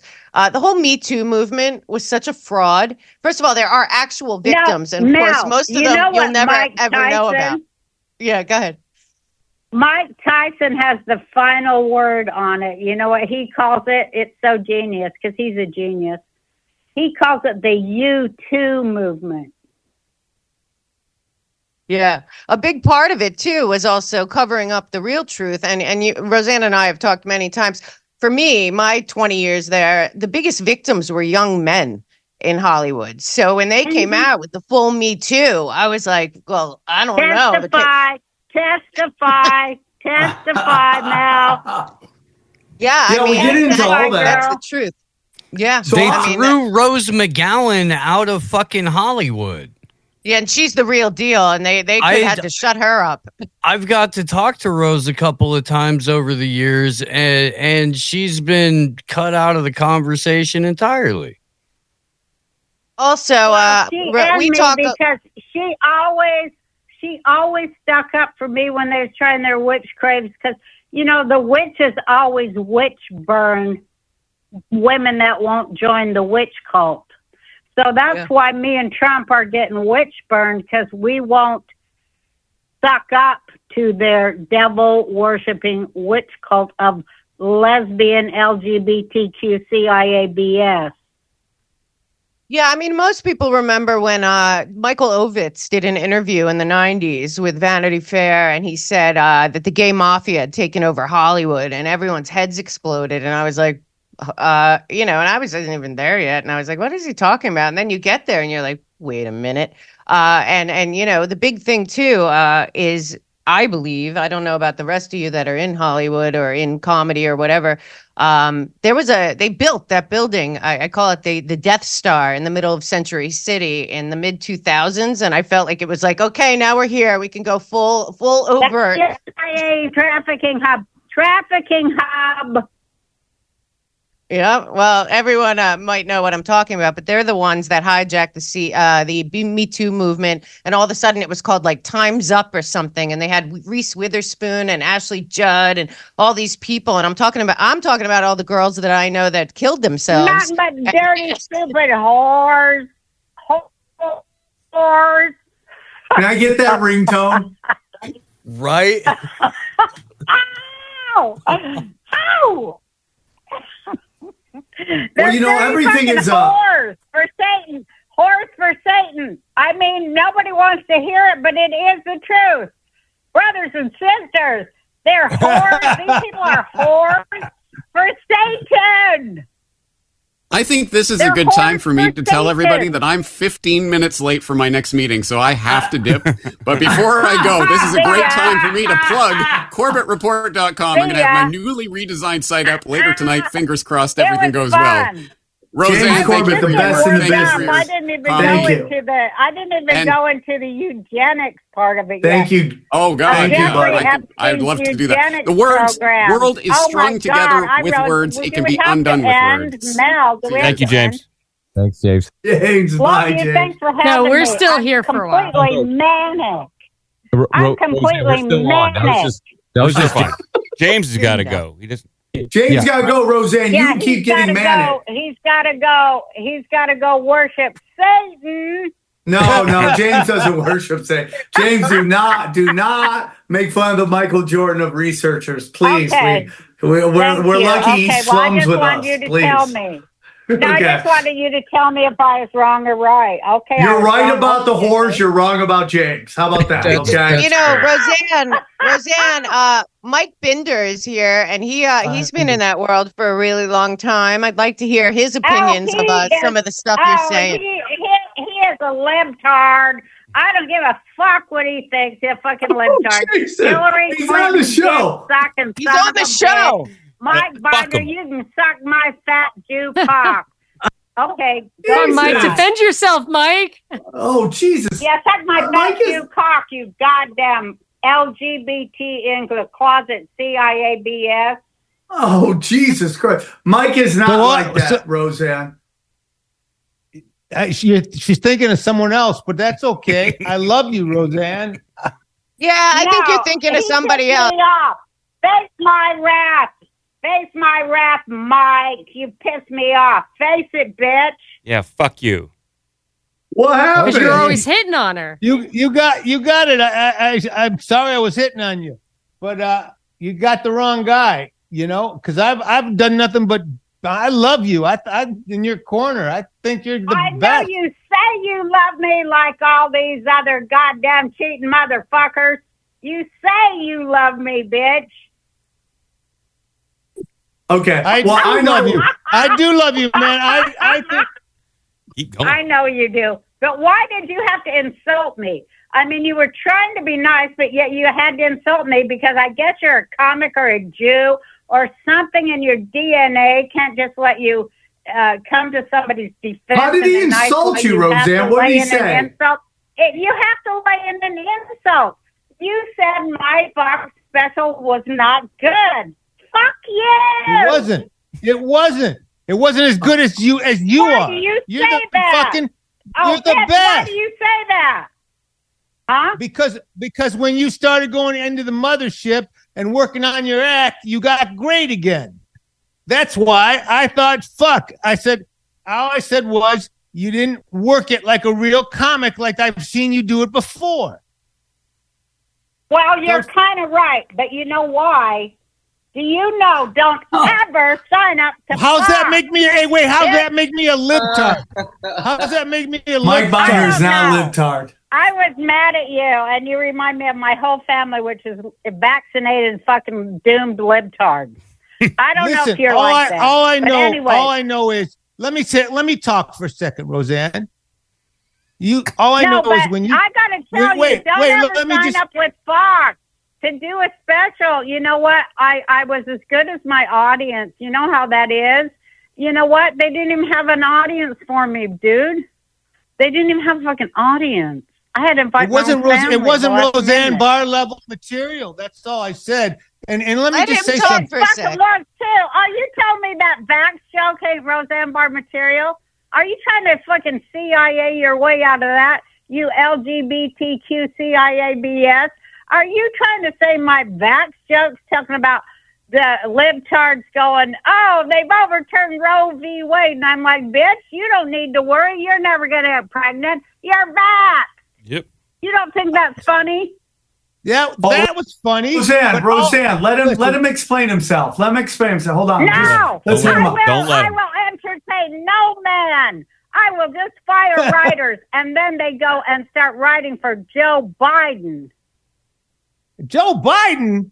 Yep. I, fu- I Let's let's uh, Roseanne. Let's hear Mike. Uh, let's hear Mike uh, give a give a, a Okay, rebuttal. all right. Cut him off. I just had to say uh, he's not without sin. He's not without sin. I, I am I'm not even close to without sin. But I but I listen, my point of view on you is when you came on the comedy scene, you were the sharpest, crispest, loudest, freshest voice that had come along in years, and you told oh, the thank truth. Thank you. And, and listen, Well, I listen still to me. do. I, I, I, I know you still do, and they pulled the rug under, out from underneath you because I'm 70 fucking one years old. I don't even have a working vagina at this point, bitch. Yeah, well, that makes sense. That makes sense. Everything shuts down after a while. But but listen, my point was my point was you always told the truth, and you just you kept telling the truth, and then the game changed, and they gave you a hard time. And and I, and I was I, if you read that thing right, I was sticking up for you. I was just saying, I wished I wished you had been back working the boards and working the rooms and really put and showed everybody like Pryor. Mike, you were you're Mike, a Pryor you level are, comic. You are right. You are so right, brother. Thank you for your uh what do you call it? What do you call it? Uh input. Thank you. You are so right. That was what was in me, but I you know, I uh I could not fucking really get the grease going on the shit, you know. I could not but you're doing it now. You're doing it now. You're in the board. I'm kind of, I'm, I'm, I'm kind of, yeah. Uh, I'm getting the. I've been working it now. Oh Christ! It's been seven years since they tried to kill me. I Seven know. years And I've by been the way, working it. You and- know. and then and by the way, and, and you know when they started that shit with you about the Holocaust joke in the bit with Theo, I I went nuts on that. I, so I don't know what you're talking about because because I He I- did defend you, Roseanne. He went really hard defending you d- during that the Holocaust oh, bullshit. I did not know that. You know what? I was saying all these guys just because they like Hillary Clinton and they're gay. There's no reason for me to hold that against them. And so I was like, I've got to forgive. Lord, help me to forgive because I'm in the wrong, which I'm ashamed to admit. I was wrong. And Mike, I was wrong. I got angry. I prayed God will remove the anger before I really seriously kill someone. But he will remove it because he he just he just will he has to but thank you so much because i got really defensive you are right and you are a friend to have given me truth thank you so and, much and by the way, and I will take you back in time. I was there one of the greatest nights in comedy and one of the greatest nights in your life when you came out on the What? main room stage and you Oh. fucking blew the room away and got the Tonight Oh, Show. was that fucking great? That was I couldn't believe that was the mo- that was the meaning of my entire life. You know, well, it's and, one and of you were so life- bold and so fresh, and and I remember, man, and I was I was sitting in the back. Mitzi was in the room, and and you got the Tonight Show, but and you, but and you were. I'll never forget it as long as I live that night. I never will, neither. Well, I hope I don't. I've already started to forget how old my kids are, though. You know what? When you're a comic and you've lived a life of the mind, you know, you've been in your head trying to write a fucking joke. Like I read this thing about Groucho. What do you think of this? Groucho said, "People, they're always trying to fuck with us. We're just trying to write a joke, get paid, and get out of town." Right? That's right. That's right. And, and- but it does. My my thing is, no matter who you are, and that's what I learned watching Pryor, watching you, watching Robin. It, it, you know, no matter how good you are, stand up comedy doesn't let you slack off. No, you're so right. I remember when I was on this. This was before they invented adult diapers, and had they had them at the time, I might have made something of myself. But there I was in the comedy store, and I was really feeling good about myself because I had killed, you know, and I got the Tonight Show, and everybody was talking about me and blah blah. And plus, I was making fifteen bucks a night. and uh, so, so Mi- Mitzi, she goes, uh, Richard's here to watch you. Can you fucking believe that? Of my life, of my life as a child, to see him on the Ed Sullivan Show and know he was up there. And I saw this skinny black kid, you know, he's kind of like, um, kind of my skin color, a little darker. He's like caramel. But anyways, there he is. He's real skinny, and he's like kind of shaky, weird. And then he like Ed Sullivan introduced him. I was a little girl. I always watched Ed Sullivan for the comics, and I saw him come out, and I God, I was about eight, and I was like, prophet, prophet of the Lord. I just loved him so much. And cut to 150 years later, I'm going on doing well at the store. And Mitzi goes, uh, Richard came in to see you.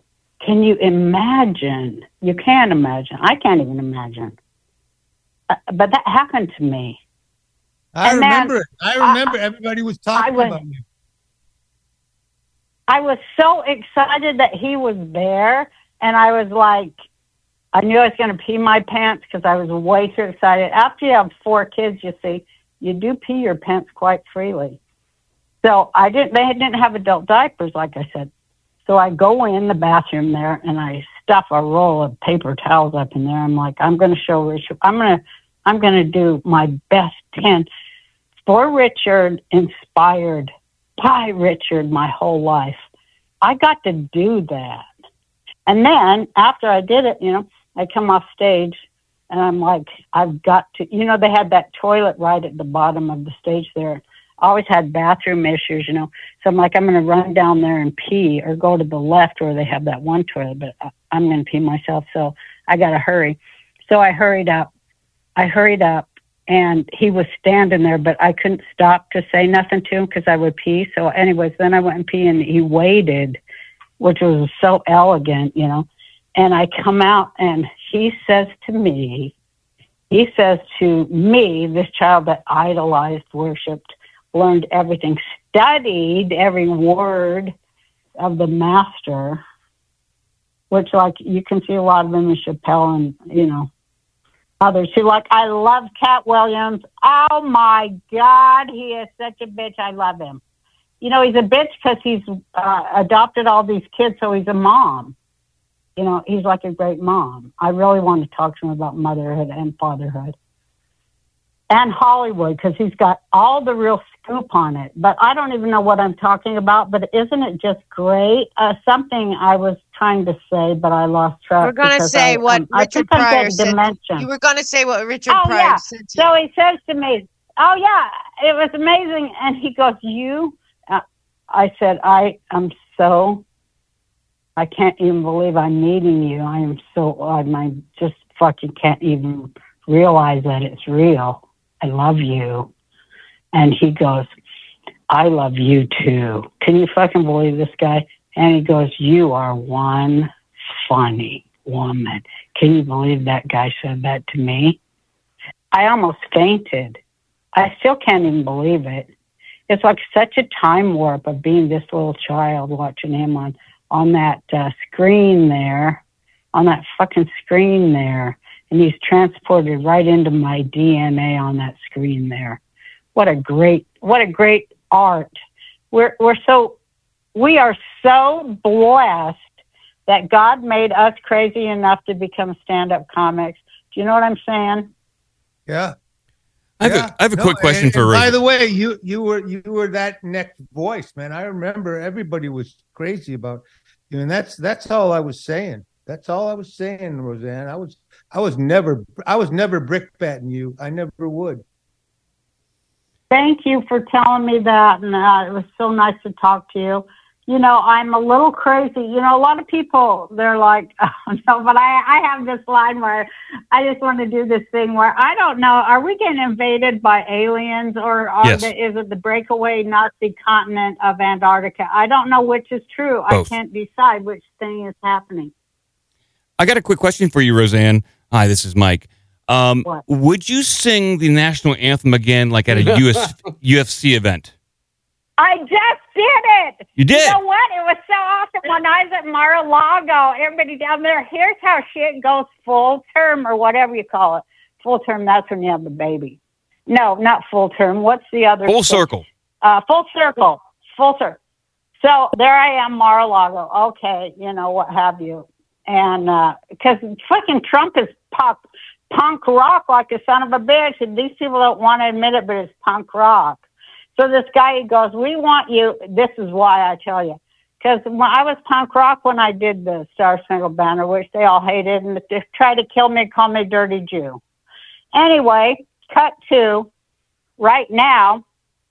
Those same conservative types, they they, they wanted me to sing that kind of a screaming version because they're going to put it over the uh, riots of the Biden administration, the street riots. I'm, can you believe how shit goes in full circle? So I did. I just got to sing it, but I sang it better and even more horrible at the same time. Hey, listen, I got to jump too. Anyway, thanks for having me on the show. And Roseanne, I love you, whether you know it or not. I I love you. You are so kind, and thank you for telling me the truth. You are so right. Can you call him? Can you scream God at him? Like, you, can you call him a Mike. libtard one more time, like really full force though? Fucking libtard, vaccinated motherfucker. And Jew bastard, take care. You too, baby. Bye, Mike. This is I like love a, my this life. is like an exorcism or some sort of thing where I'm going off like I watch Katt Williams. I'm like, oh, he's just do, trying to steal my act. Another one. Yeah, Katt, Katt's another one who's openly, you know, calling out. Wei- I mean, I don't know if you guys saw the interview he did where he said that Weinstein wanted to blow him, and I'm just, dude. And, and what's crazy is that th- apparently he was in a room full of people, and he just openly like said it, and nobody like thought that that was weird except Katt apparently. And but you know what's weird? You talked about the Obamas. Some people don't know this. The Obama daughter, I think that uh, maybe both of them, if, uh, uh, at least the oldest, worked for Weinstein as an intern. And you think Obama knows what he's up to? Like you, you run the government, you run the CIA, you're spying on your own citizens. Obviously, you know how dark and you know sick this. and yet you're you're you're equally as dark and sick if you think it's okay for your daughter to work for him. So They're just, sacrificing Right? their own children, Right? though, man. That's how that that gives them a free pass to the club. That is, and they all do it too. Like when you look at all these uh, uh, shooters and shit, like you look at all these people that have acted out. They all their dads are all in the uh, military intelligence. Every one of them, even Jim Morrison. It, uh, you know, they're obviously obviously people are under some sort of mind control too. I think it is. They want to create a docile workforce. Yeah, they got it.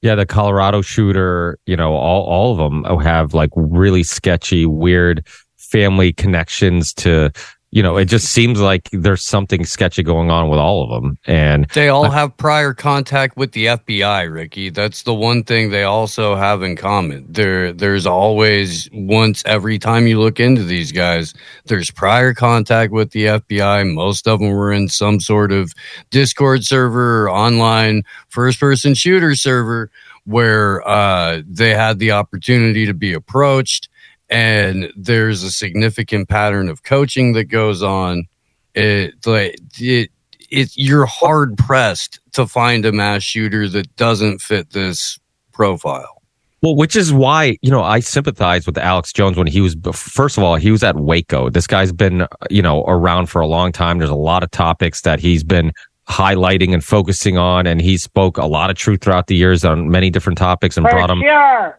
The He's the godfather of the awakening. and and yet they pigeonholed him as the Sandy Hook guy. And it's like if you've been around as long as Alex Jones and you've done so much work and you've talked about so many different topics, MK Ultra, 9/11, uh, you know, ev- everything you could think of, and and then they're just trying to kind of pin one topic to him and. The, the fact that if you've been down these rabbit holes all these years and you've uncovered some of the darkest things in our world, why wouldn't like why why would you think that he would he would assume that Sandy Hook's too far.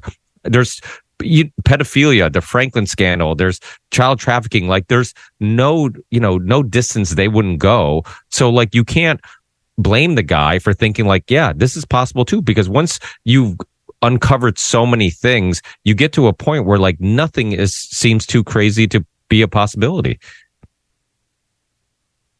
Well, Okay. that they sued him for a billion dollars is so telling. I mean, you know, Obama. The the fact is, he he is um he's not that fucking smart at all. He's an actor, and um, you know, oh my God, there's so many levels to who owns and has bought into the you know i always say about the democrat donors that people really ought to check that out because that's some shit. I have uh of course uh a, i have a lesbian sister and she lives up there in marin county where where it's like you know the rule of the lesbian class.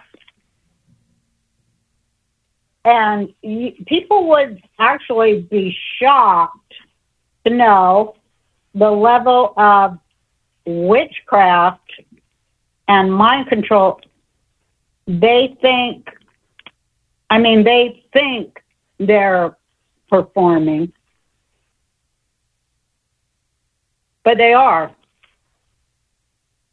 isn't that why we all kind of felt like, especially during COVID, even people who weren't spiritual w- would say it feels like we're in a spiritual war. It just it. You almost, and I think that's one of the reasons why Sam says like conspiracy leads to spirituality because it is one of those things where you feel like eventually, like this is a spiritual battle. It's it's not about money. It's not about fame. It's not even about resources or power. It's it's darker, it's deeper, it's good versus evil. Um, regardless who you think good is, we kind of all agree on who is evil. And I, I think that's kind of one of the things that kind of brought a lot of people together during COVID was this idea of like, okay, maybe we might disagree on who's good, but we definitely agree that this is evil. And, and I think it's when you, you do get to that point where you're religious or spiritual, it's easier for you to understand or, or accept that evil exists if you believe in some type of good. If Yeah. you're not, if you're a materialistic person, right, which they're trying to create, they're trying to get rid of religion, spirituality, family, all these things that kind of make you zoom out and look for greater purposes in life. Um, if you remove all that, then we become these materialistic humans, which are easy to control and also are naive to the fact that there could be people out there that knowingly harm others, that traffic others, that will ge- force feed you a vaccine that they know will kill many and harm many more. Like, you know, for, I think for the average person, uh, the average normie, for lack of a better term, like they struggle to, to grasp that concept because they don't, they can't believe. Well, yeah, because they're under heavy duty fucking psychic attack. It comes at us 24 7. But think about it that the human response, not the robotic mind controlled uh, operative response, the human response would be of a mother or father would be first first thought to protect their children. Well, that's what they've interrupted because that isn't the first thought that people have anymore at all. And um, that, Cathy, we've talked about that. When you've trained people for so many decades to uh, look outside of themselves for power and for answers, then you you have a, a class of slaves who do not look within, who do not, you know, uh, associate with like-minded people to create a community of law uh, in the United States, which is designed for that by our founders, then you have a total class of um, mind con- mind controlled slaves, and it's very hard to convince them that they are enslaved. I can't remember who said it. Was it Mark Twain? It's easier to to convince people of something that ever than ever to convince them that they've been tricked or fooled, but they have been. And uh, you know, it's very sad, but they're they're gonna they're gonna be held responsible for it, whether they know it or not. They will be. That's what's There's scary. there's no bigger slave than those who falsely believe they are free. yeah, right. Well, and like Roseanne said, yeah, it's easier to trick somebody than convince them they've been tricked. It's when you try to snap somebody out of the the trance that they're in, it's really hard to do it. I mean, they just it's you're shattering. Yeah, but here's something I heard. This is a good one too. I I read it. It goes, uh, it's it's it's impossible to try to wake up people who are pretending to be asleep. I love that. That's what I think it is. Sweet. I- I'm gonna hop in here for a second, introduce myself. Rob Bernstein. I'm usually a huge loudmouth, but uh, I was out class tonight. You had some really esteemed comics and serious researchers, so sat in the background. But uh, for a while, we were talking earlier in the show before Roseanne hopped on about uh, I think one of the biggest threats to all of humanity, which is the uh, central bank digital currencies. We were talking about that a little bit. And uh, I do research these things. So I just want to give like a little practical wisdom to anyone that's been listening. One of my strategies, uh, one of the things that scares me the most is the possibility of them charging us for credit um, carbon usage. I think that's their uh, big plan if they can execute on it. Is uh, it's something that's been free forever. They're going to charge us for it. So just want to share my personal strategy, which is I've just started uh, jarring my own farts. That's what I'm doing. Um, I just figure. I love it. I, I'm being serious about this because that way, you know, if they start asking you what you did to reduce your carbon, you can show up to the judge and be like, I ate chili on this night. I'll open it up. I'll prove it to you. I stored it right here. So just want to share some practical wisdom with everybody at home trying to figure out how to combat the machine. That's good. Will you store mine That's for me? Good.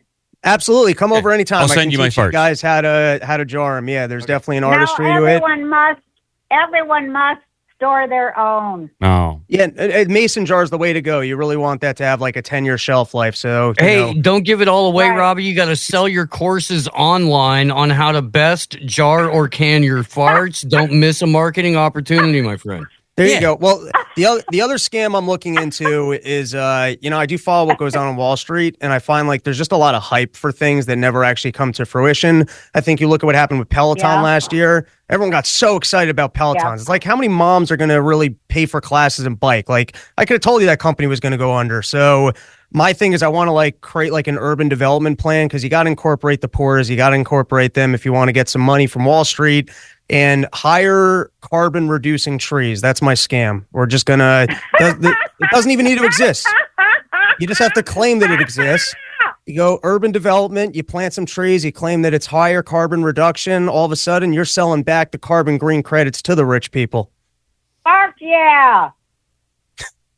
that is hilarious, Rob.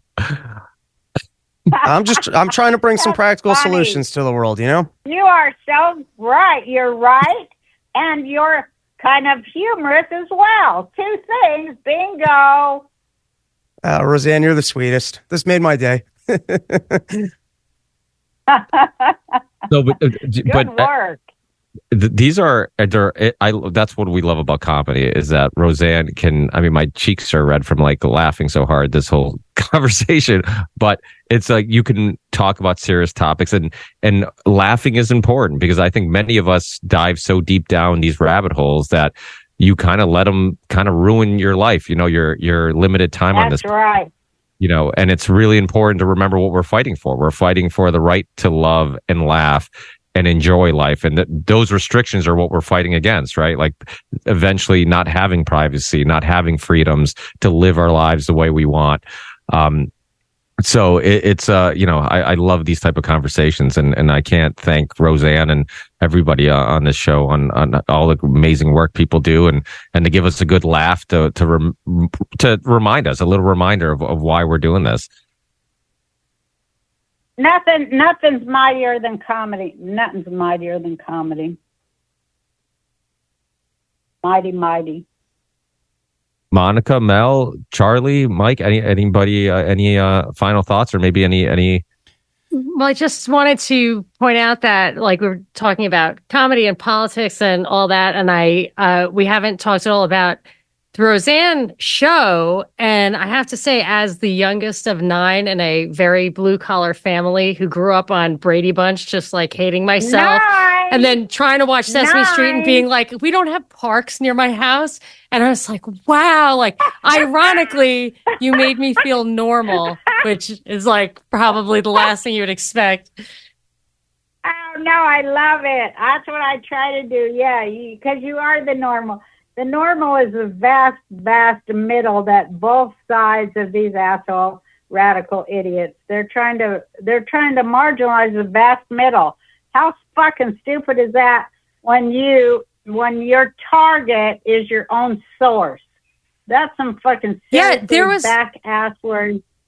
There was an Obama memo that hmm? came out, I think like in 2012, where he said his team has decided to abandon the working class. It's like literally a memo that leaked Yeah. out. And like that was it. Yeah, that was it for me too. I could not fucking believe what they were into. But now, I mean, now, I mean, we didn't want, you know, how they turn up the heat, like when the frog boils, they do it by degree, you know? And uh, they just get people used to, like, you stick your toe in and then you get used to it, then you put your calf in when you go in a cold water, you know? That's what they did to us. And he was, he, uh, he opened the door to the he don't like western civilization he likes the caliphate I got another quick question for you. You used to be uh, friendlier with Howard Stern. You guys had a, a bit of an argument, then you kind of reconciled on air. Uh, how do you feel about where he's taken his career nowadays? Well it's so weird that howard stern ends up to be like the biggest censor in the world ain't it Yeah, he's certainly turned around. He's no longer Well, uh, screaming about goes around. censorship. that's how shit huh Yeah, he's no longer screaming about censorship What? anymore. Well, 'cause also- it he's was the biggest bizarre. censor.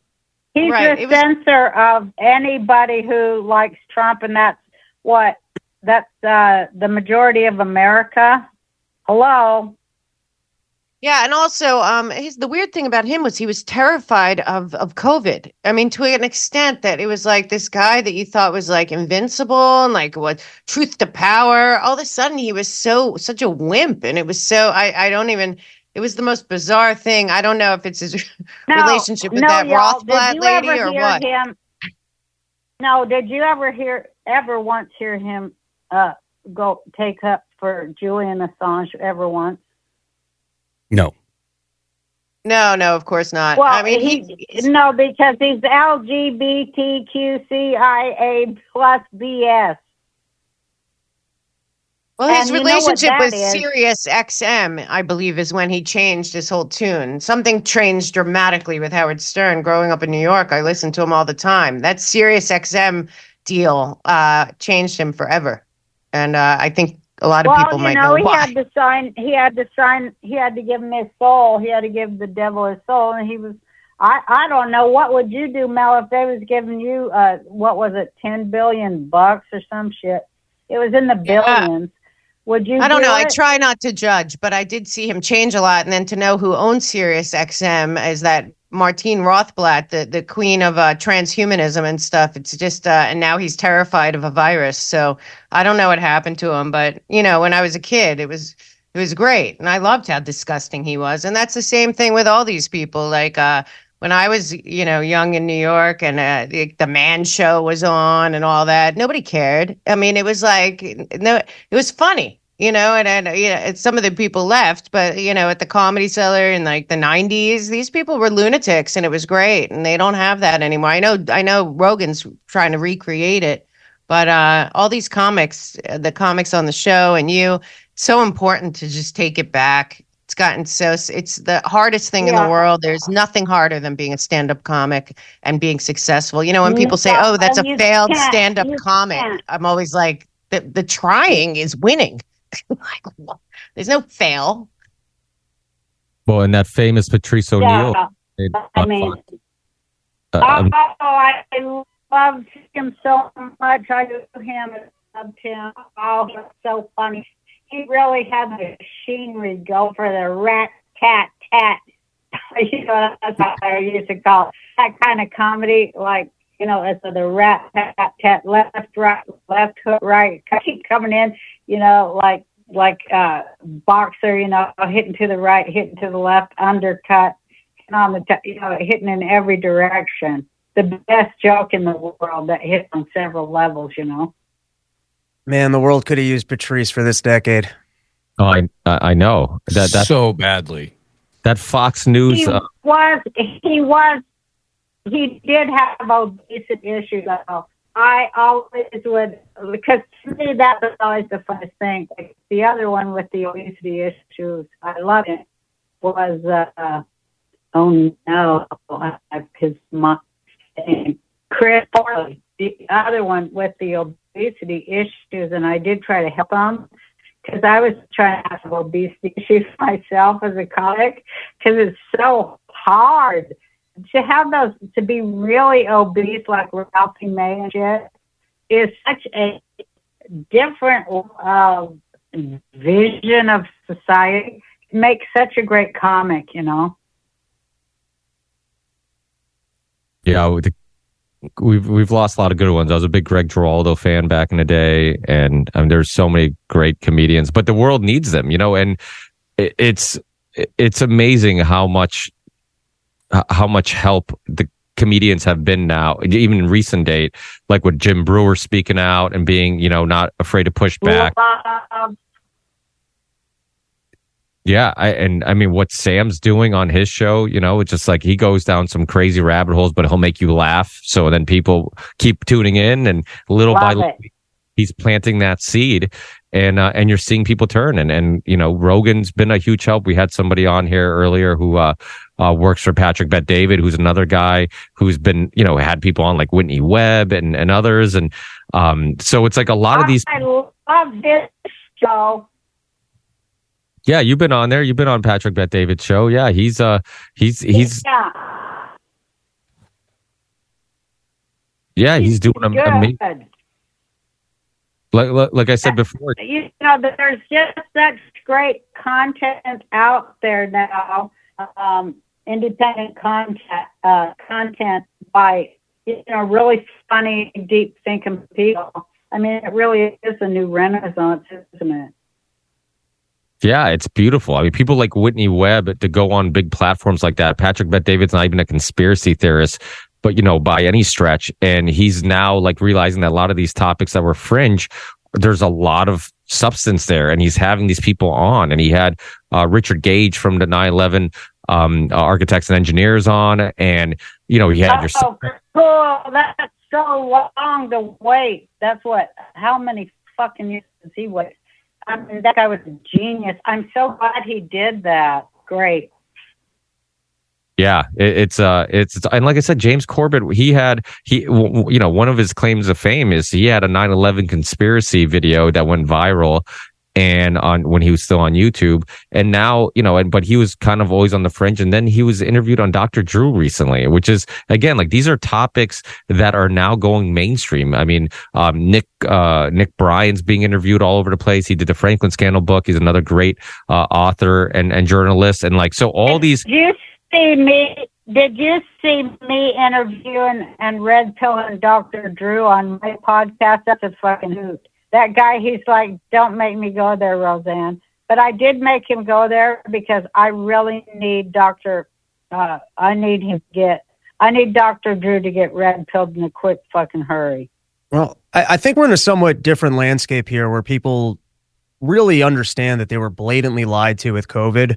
Uh, one of the most remarkable things that happened just two weeks ago, and uh, hopefully we'll get the open testimony. But Fauci said behind closed doors that the six feet rule just kind of sort of appeared.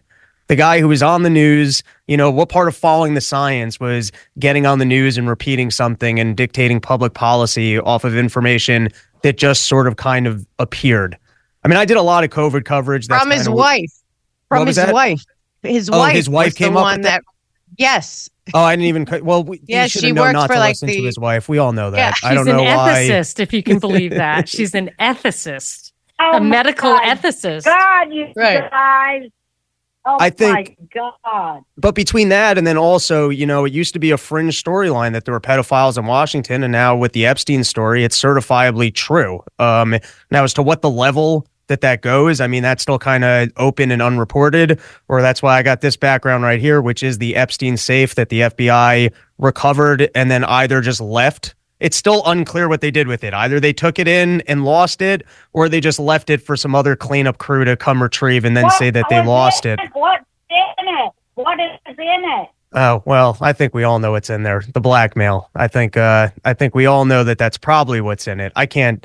I can't say for certain, but and I don't think it will ever be addressed. Yeah. But I just think we live in a different landscape now than we did 12 or 18 months ago, where people are just so blatantly aware of the extent that they've been lied to. Another just big story that everyone's aware of now is uh, the problem at the border. I mean, Biden literally took a wall that was paid for, and then you guys can check this out. I do this end of year recap, and I did some jokes on this, but uh, he was paying to store the border wall instead of building it.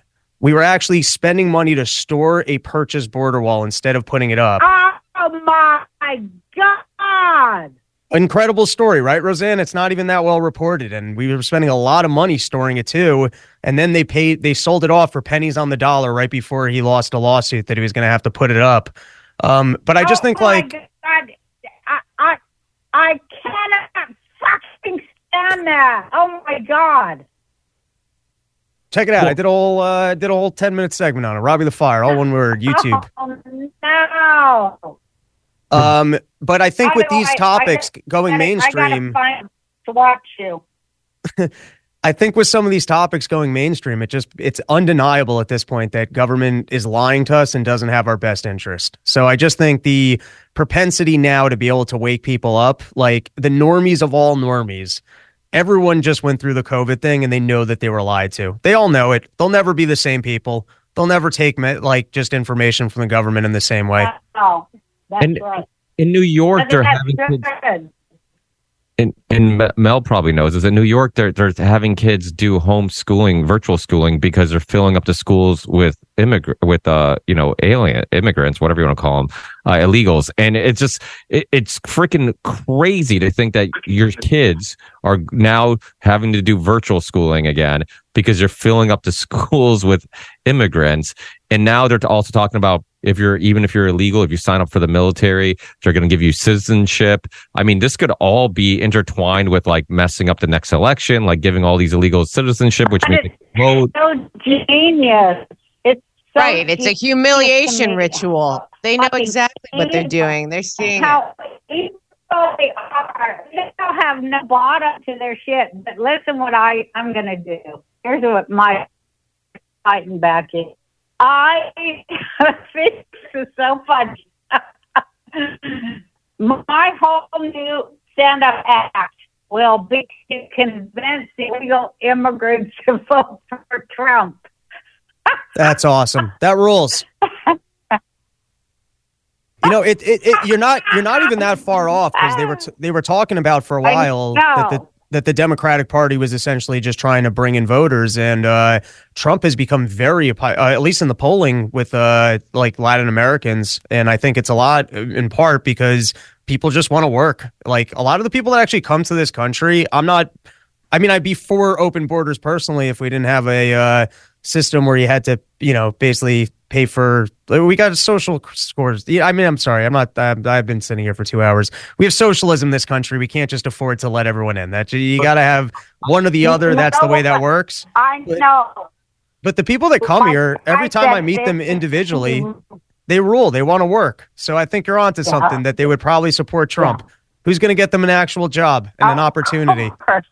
I well, not everyone wants to work. There's a lot of people coming through that border that are, are coming not to work. That are, you know, Well, there's both. There's both. It's it's unfortunate that they're com- weaponizing them. You know why they're bringing them? You know what they're here for? I don't know. This is my opinion. They're here. they're bringing them in because they're strong men, right? Their eyes ISIS basically. That's how they Obama created ISIS the same way over there. But, but their job to We're losing you, Roseanne. By that. the way, your your your reception's That going in and out. This is how power is thinking. They're bringing in these people because they're going to make them the police force and the military. Yeah, but it'll be way easier to slap a blue UN helmet on them than it will be a U.S. military helmet on. Once you get, once you develop an affinity yeah, towards your country. what I think they're going to do. Right, exactly. Don't you think, Mel? Thank you for agreeing with me, Roseanne Barr. I'm going to go ahead and clip this out now. um, yeah, I do think don't you that, think but that's true, Mel. Well, I think that um, I think that this has been a long game plan. Charlie Robinson is the best to talk about this, but it really is a responsibility to protect. We got Samantha Power in there. We got the whole Trilateral Commission. We got all these people. They're very they're big on uh, they're big on you know uh, the problem. I, I honestly believe at some point they're going to call some kind of UN uh, Human Rights Commission meeting and and decide that something that America is so systematically racist. It is so divided, and we have such a gun problem that somehow suddenly we're the They'll problem of the world. They're they'll say it's Zionist occupied. That that's a whole nother level. But Charlie, why don't you talk about that for a second because you haven't spoken at all. But honestly, you've been on this. Uh, Charlie's book that I, I recommend it like literally on every show. Charlie's book, The Octopus of Global Control and uh, Control Demolition. Oh, but yeah, I mean, that's that book. I got that book. yeah, Yeah. that's Charlie, the writer of that book that I, I made you get is on the is on the show. Yeah. Hi, Roseanne. Wow, fantastic. I what a thinker. Your mother must be so glad she met you with a brain like that. Are you talking to me?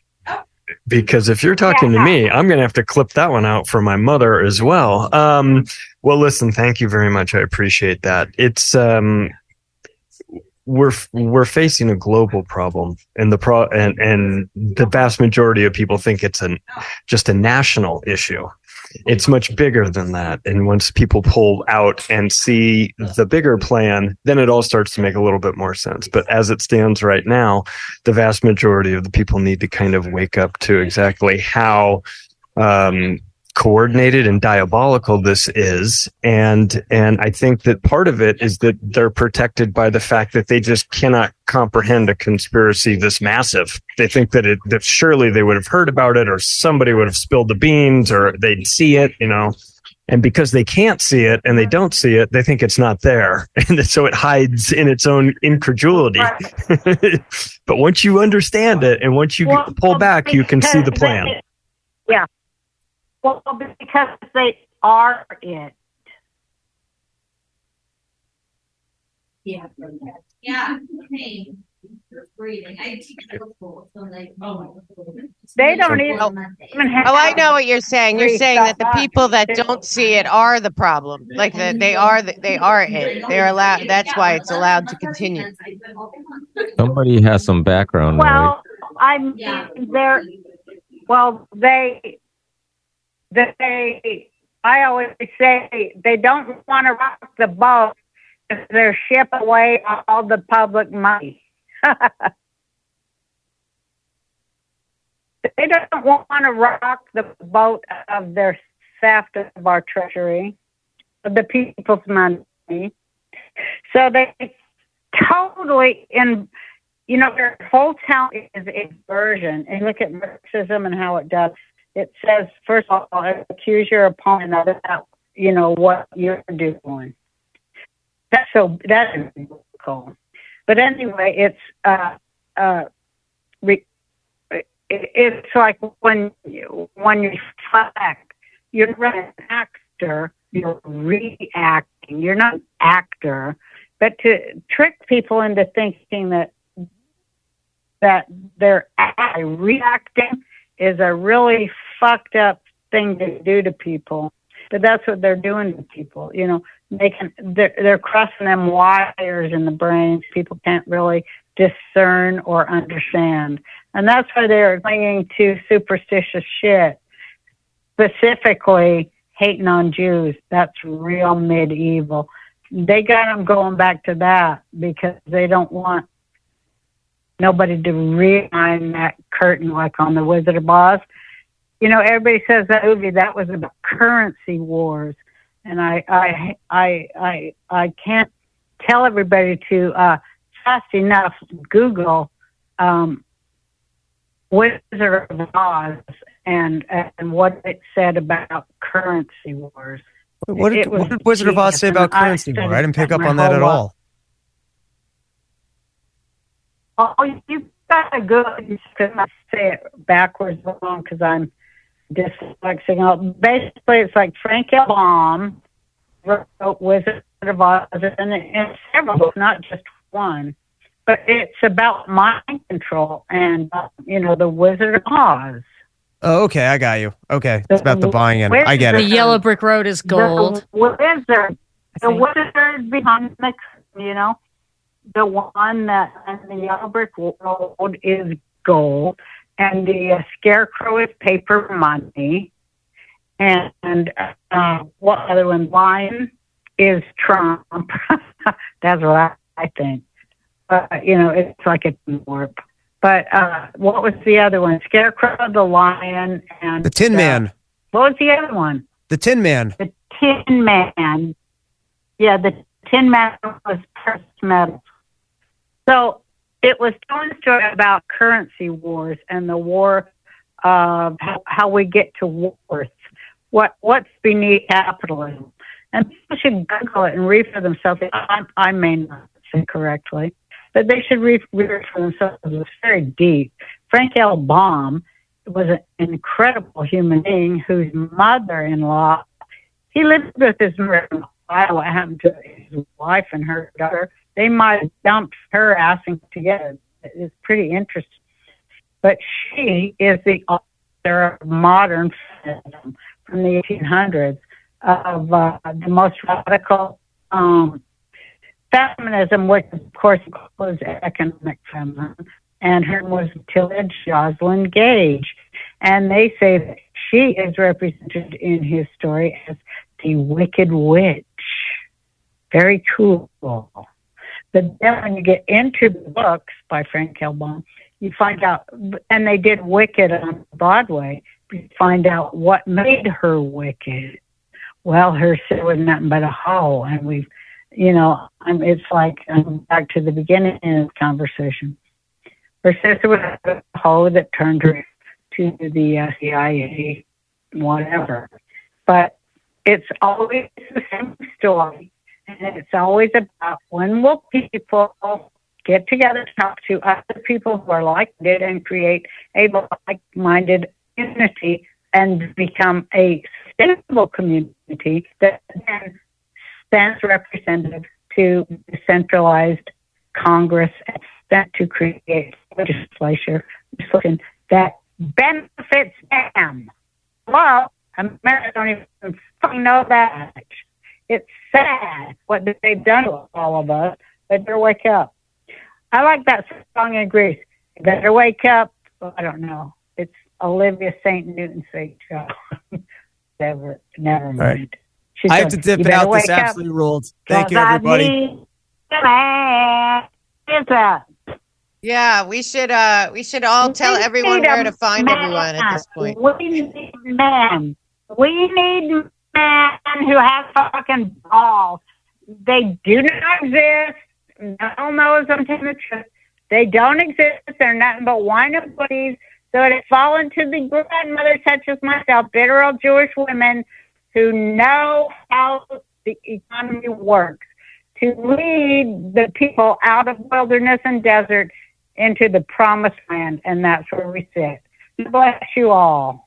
Bye. Thank you. Thank you, Roseanne. Thank you. you Roseanne, love you. Thank you so much.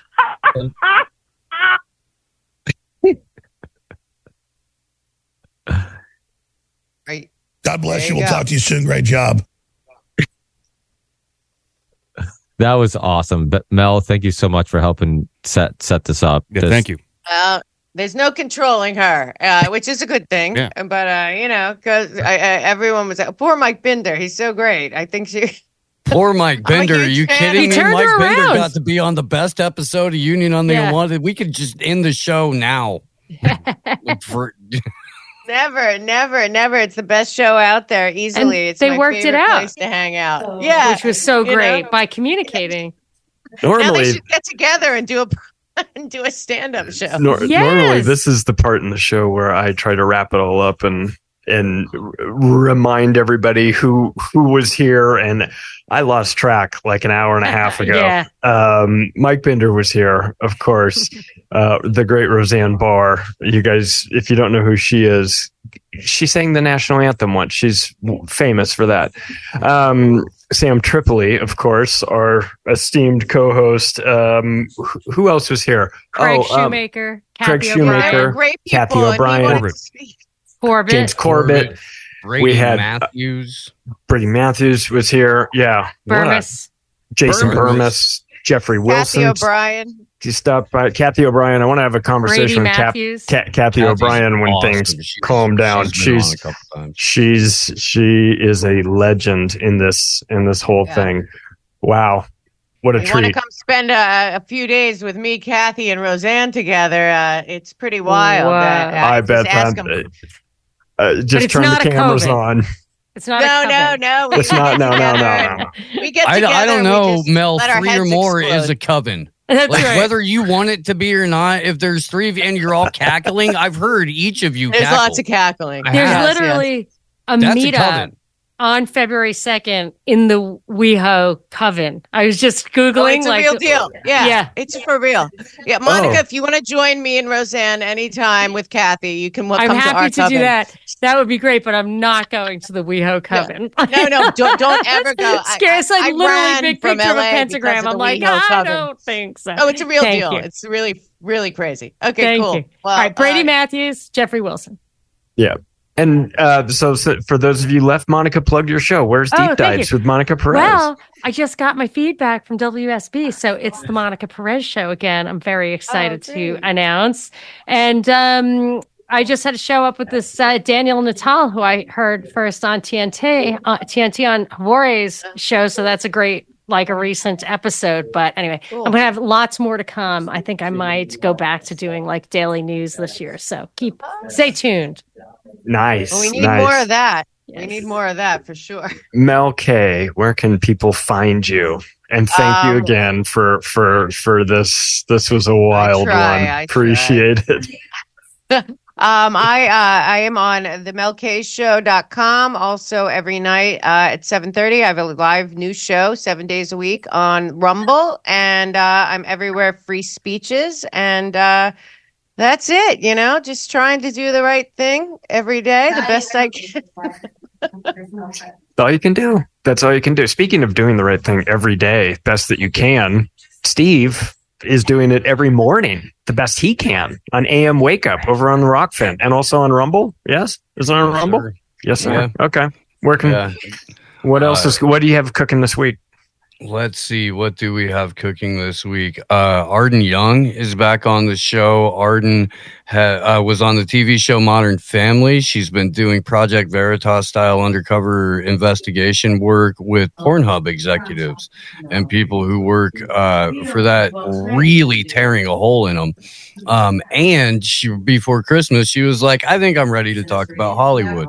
So she's going to be on the show this week to do that. We just had a fantastic conversation with Howdy McCoskey uh, and, and went super, super, super deep at 8 o'clock in the morning, which is what we do. AMWakeUpShow.com for absolutely everything. Thank you so much for having me on the best uh, best ensemble podcast in the multiverse. You guys are, are awesome. We we seem to think so. I mean, Roseanne Barr just stops by from time to time to yell at you. Uh, where are you going to get that El- elsewhere? Um, our big dumb mouth, Midnight Mike. What's cooking? Oh, I, I like the new intro. Yeah, it's a it's a whole. I like the new kingdom. It's a whole fun thing over there. obdmpod.com, ourbigdumbouth.com. Uh, we are live Wednesday night, 7 p.m. Eastern Standard Time on uh, Rumble and Twitter and everywhere. Then we do it again on Saturday at noon. So just go to obdmpod.com. All the links are there. Ripple Effect podcast. Ricky Varandas. Yes. Yes, the Ripple Effect Podcast.com. It's everywhere except YouTube. I do have a clips channel, but that takes a lot of time and I hate listening to myself, so I neglect it a bit. But uh but yeah, and uh, I just had Monica. I actually just uploaded a, a show with Monica. Monica's always an amazing guest. She can get into so many different rabbit holes, and whatnot. And uh, and actually Roseanne's show. I mean, I know we talked about Roseanne. Her podcast is awesome. She had Jimmy Corsetti on recently, which I love. Jimmy. They went down to suppress history. Uh, you know, uh, suppress technology rabbit holes, which which I love, and, uh, and you know, so yeah, rippleeffectpodcast.com, and uh, and I think that's it. Yeah, macroaggressions.io is the new website. You can go check that out. You can catch my show twice a week, Sundays and Wednesdays. And you can follow me on Twitter at macroaggression. Cool. Sam Tripoli, the rip uh, tinfoil hat. Go to Sam Tripoli Live.com. I think. Yeah, I think so. SamTripoliLive.com. I don't Yeah. know. Yeah, Something like that. Look in the Just for description. All links are in the description of the podcast. Yeah, the union of the unwanted.com. That gets you all the links. And, and thank you from the bottom of my heart, everybody who participates in this crazy show. It's so much Best. fun. And it's, It's the best. I'm Thank you so much, everyone. It, thanks, guys. Bye, all. Thanks, everyone. Have a great night.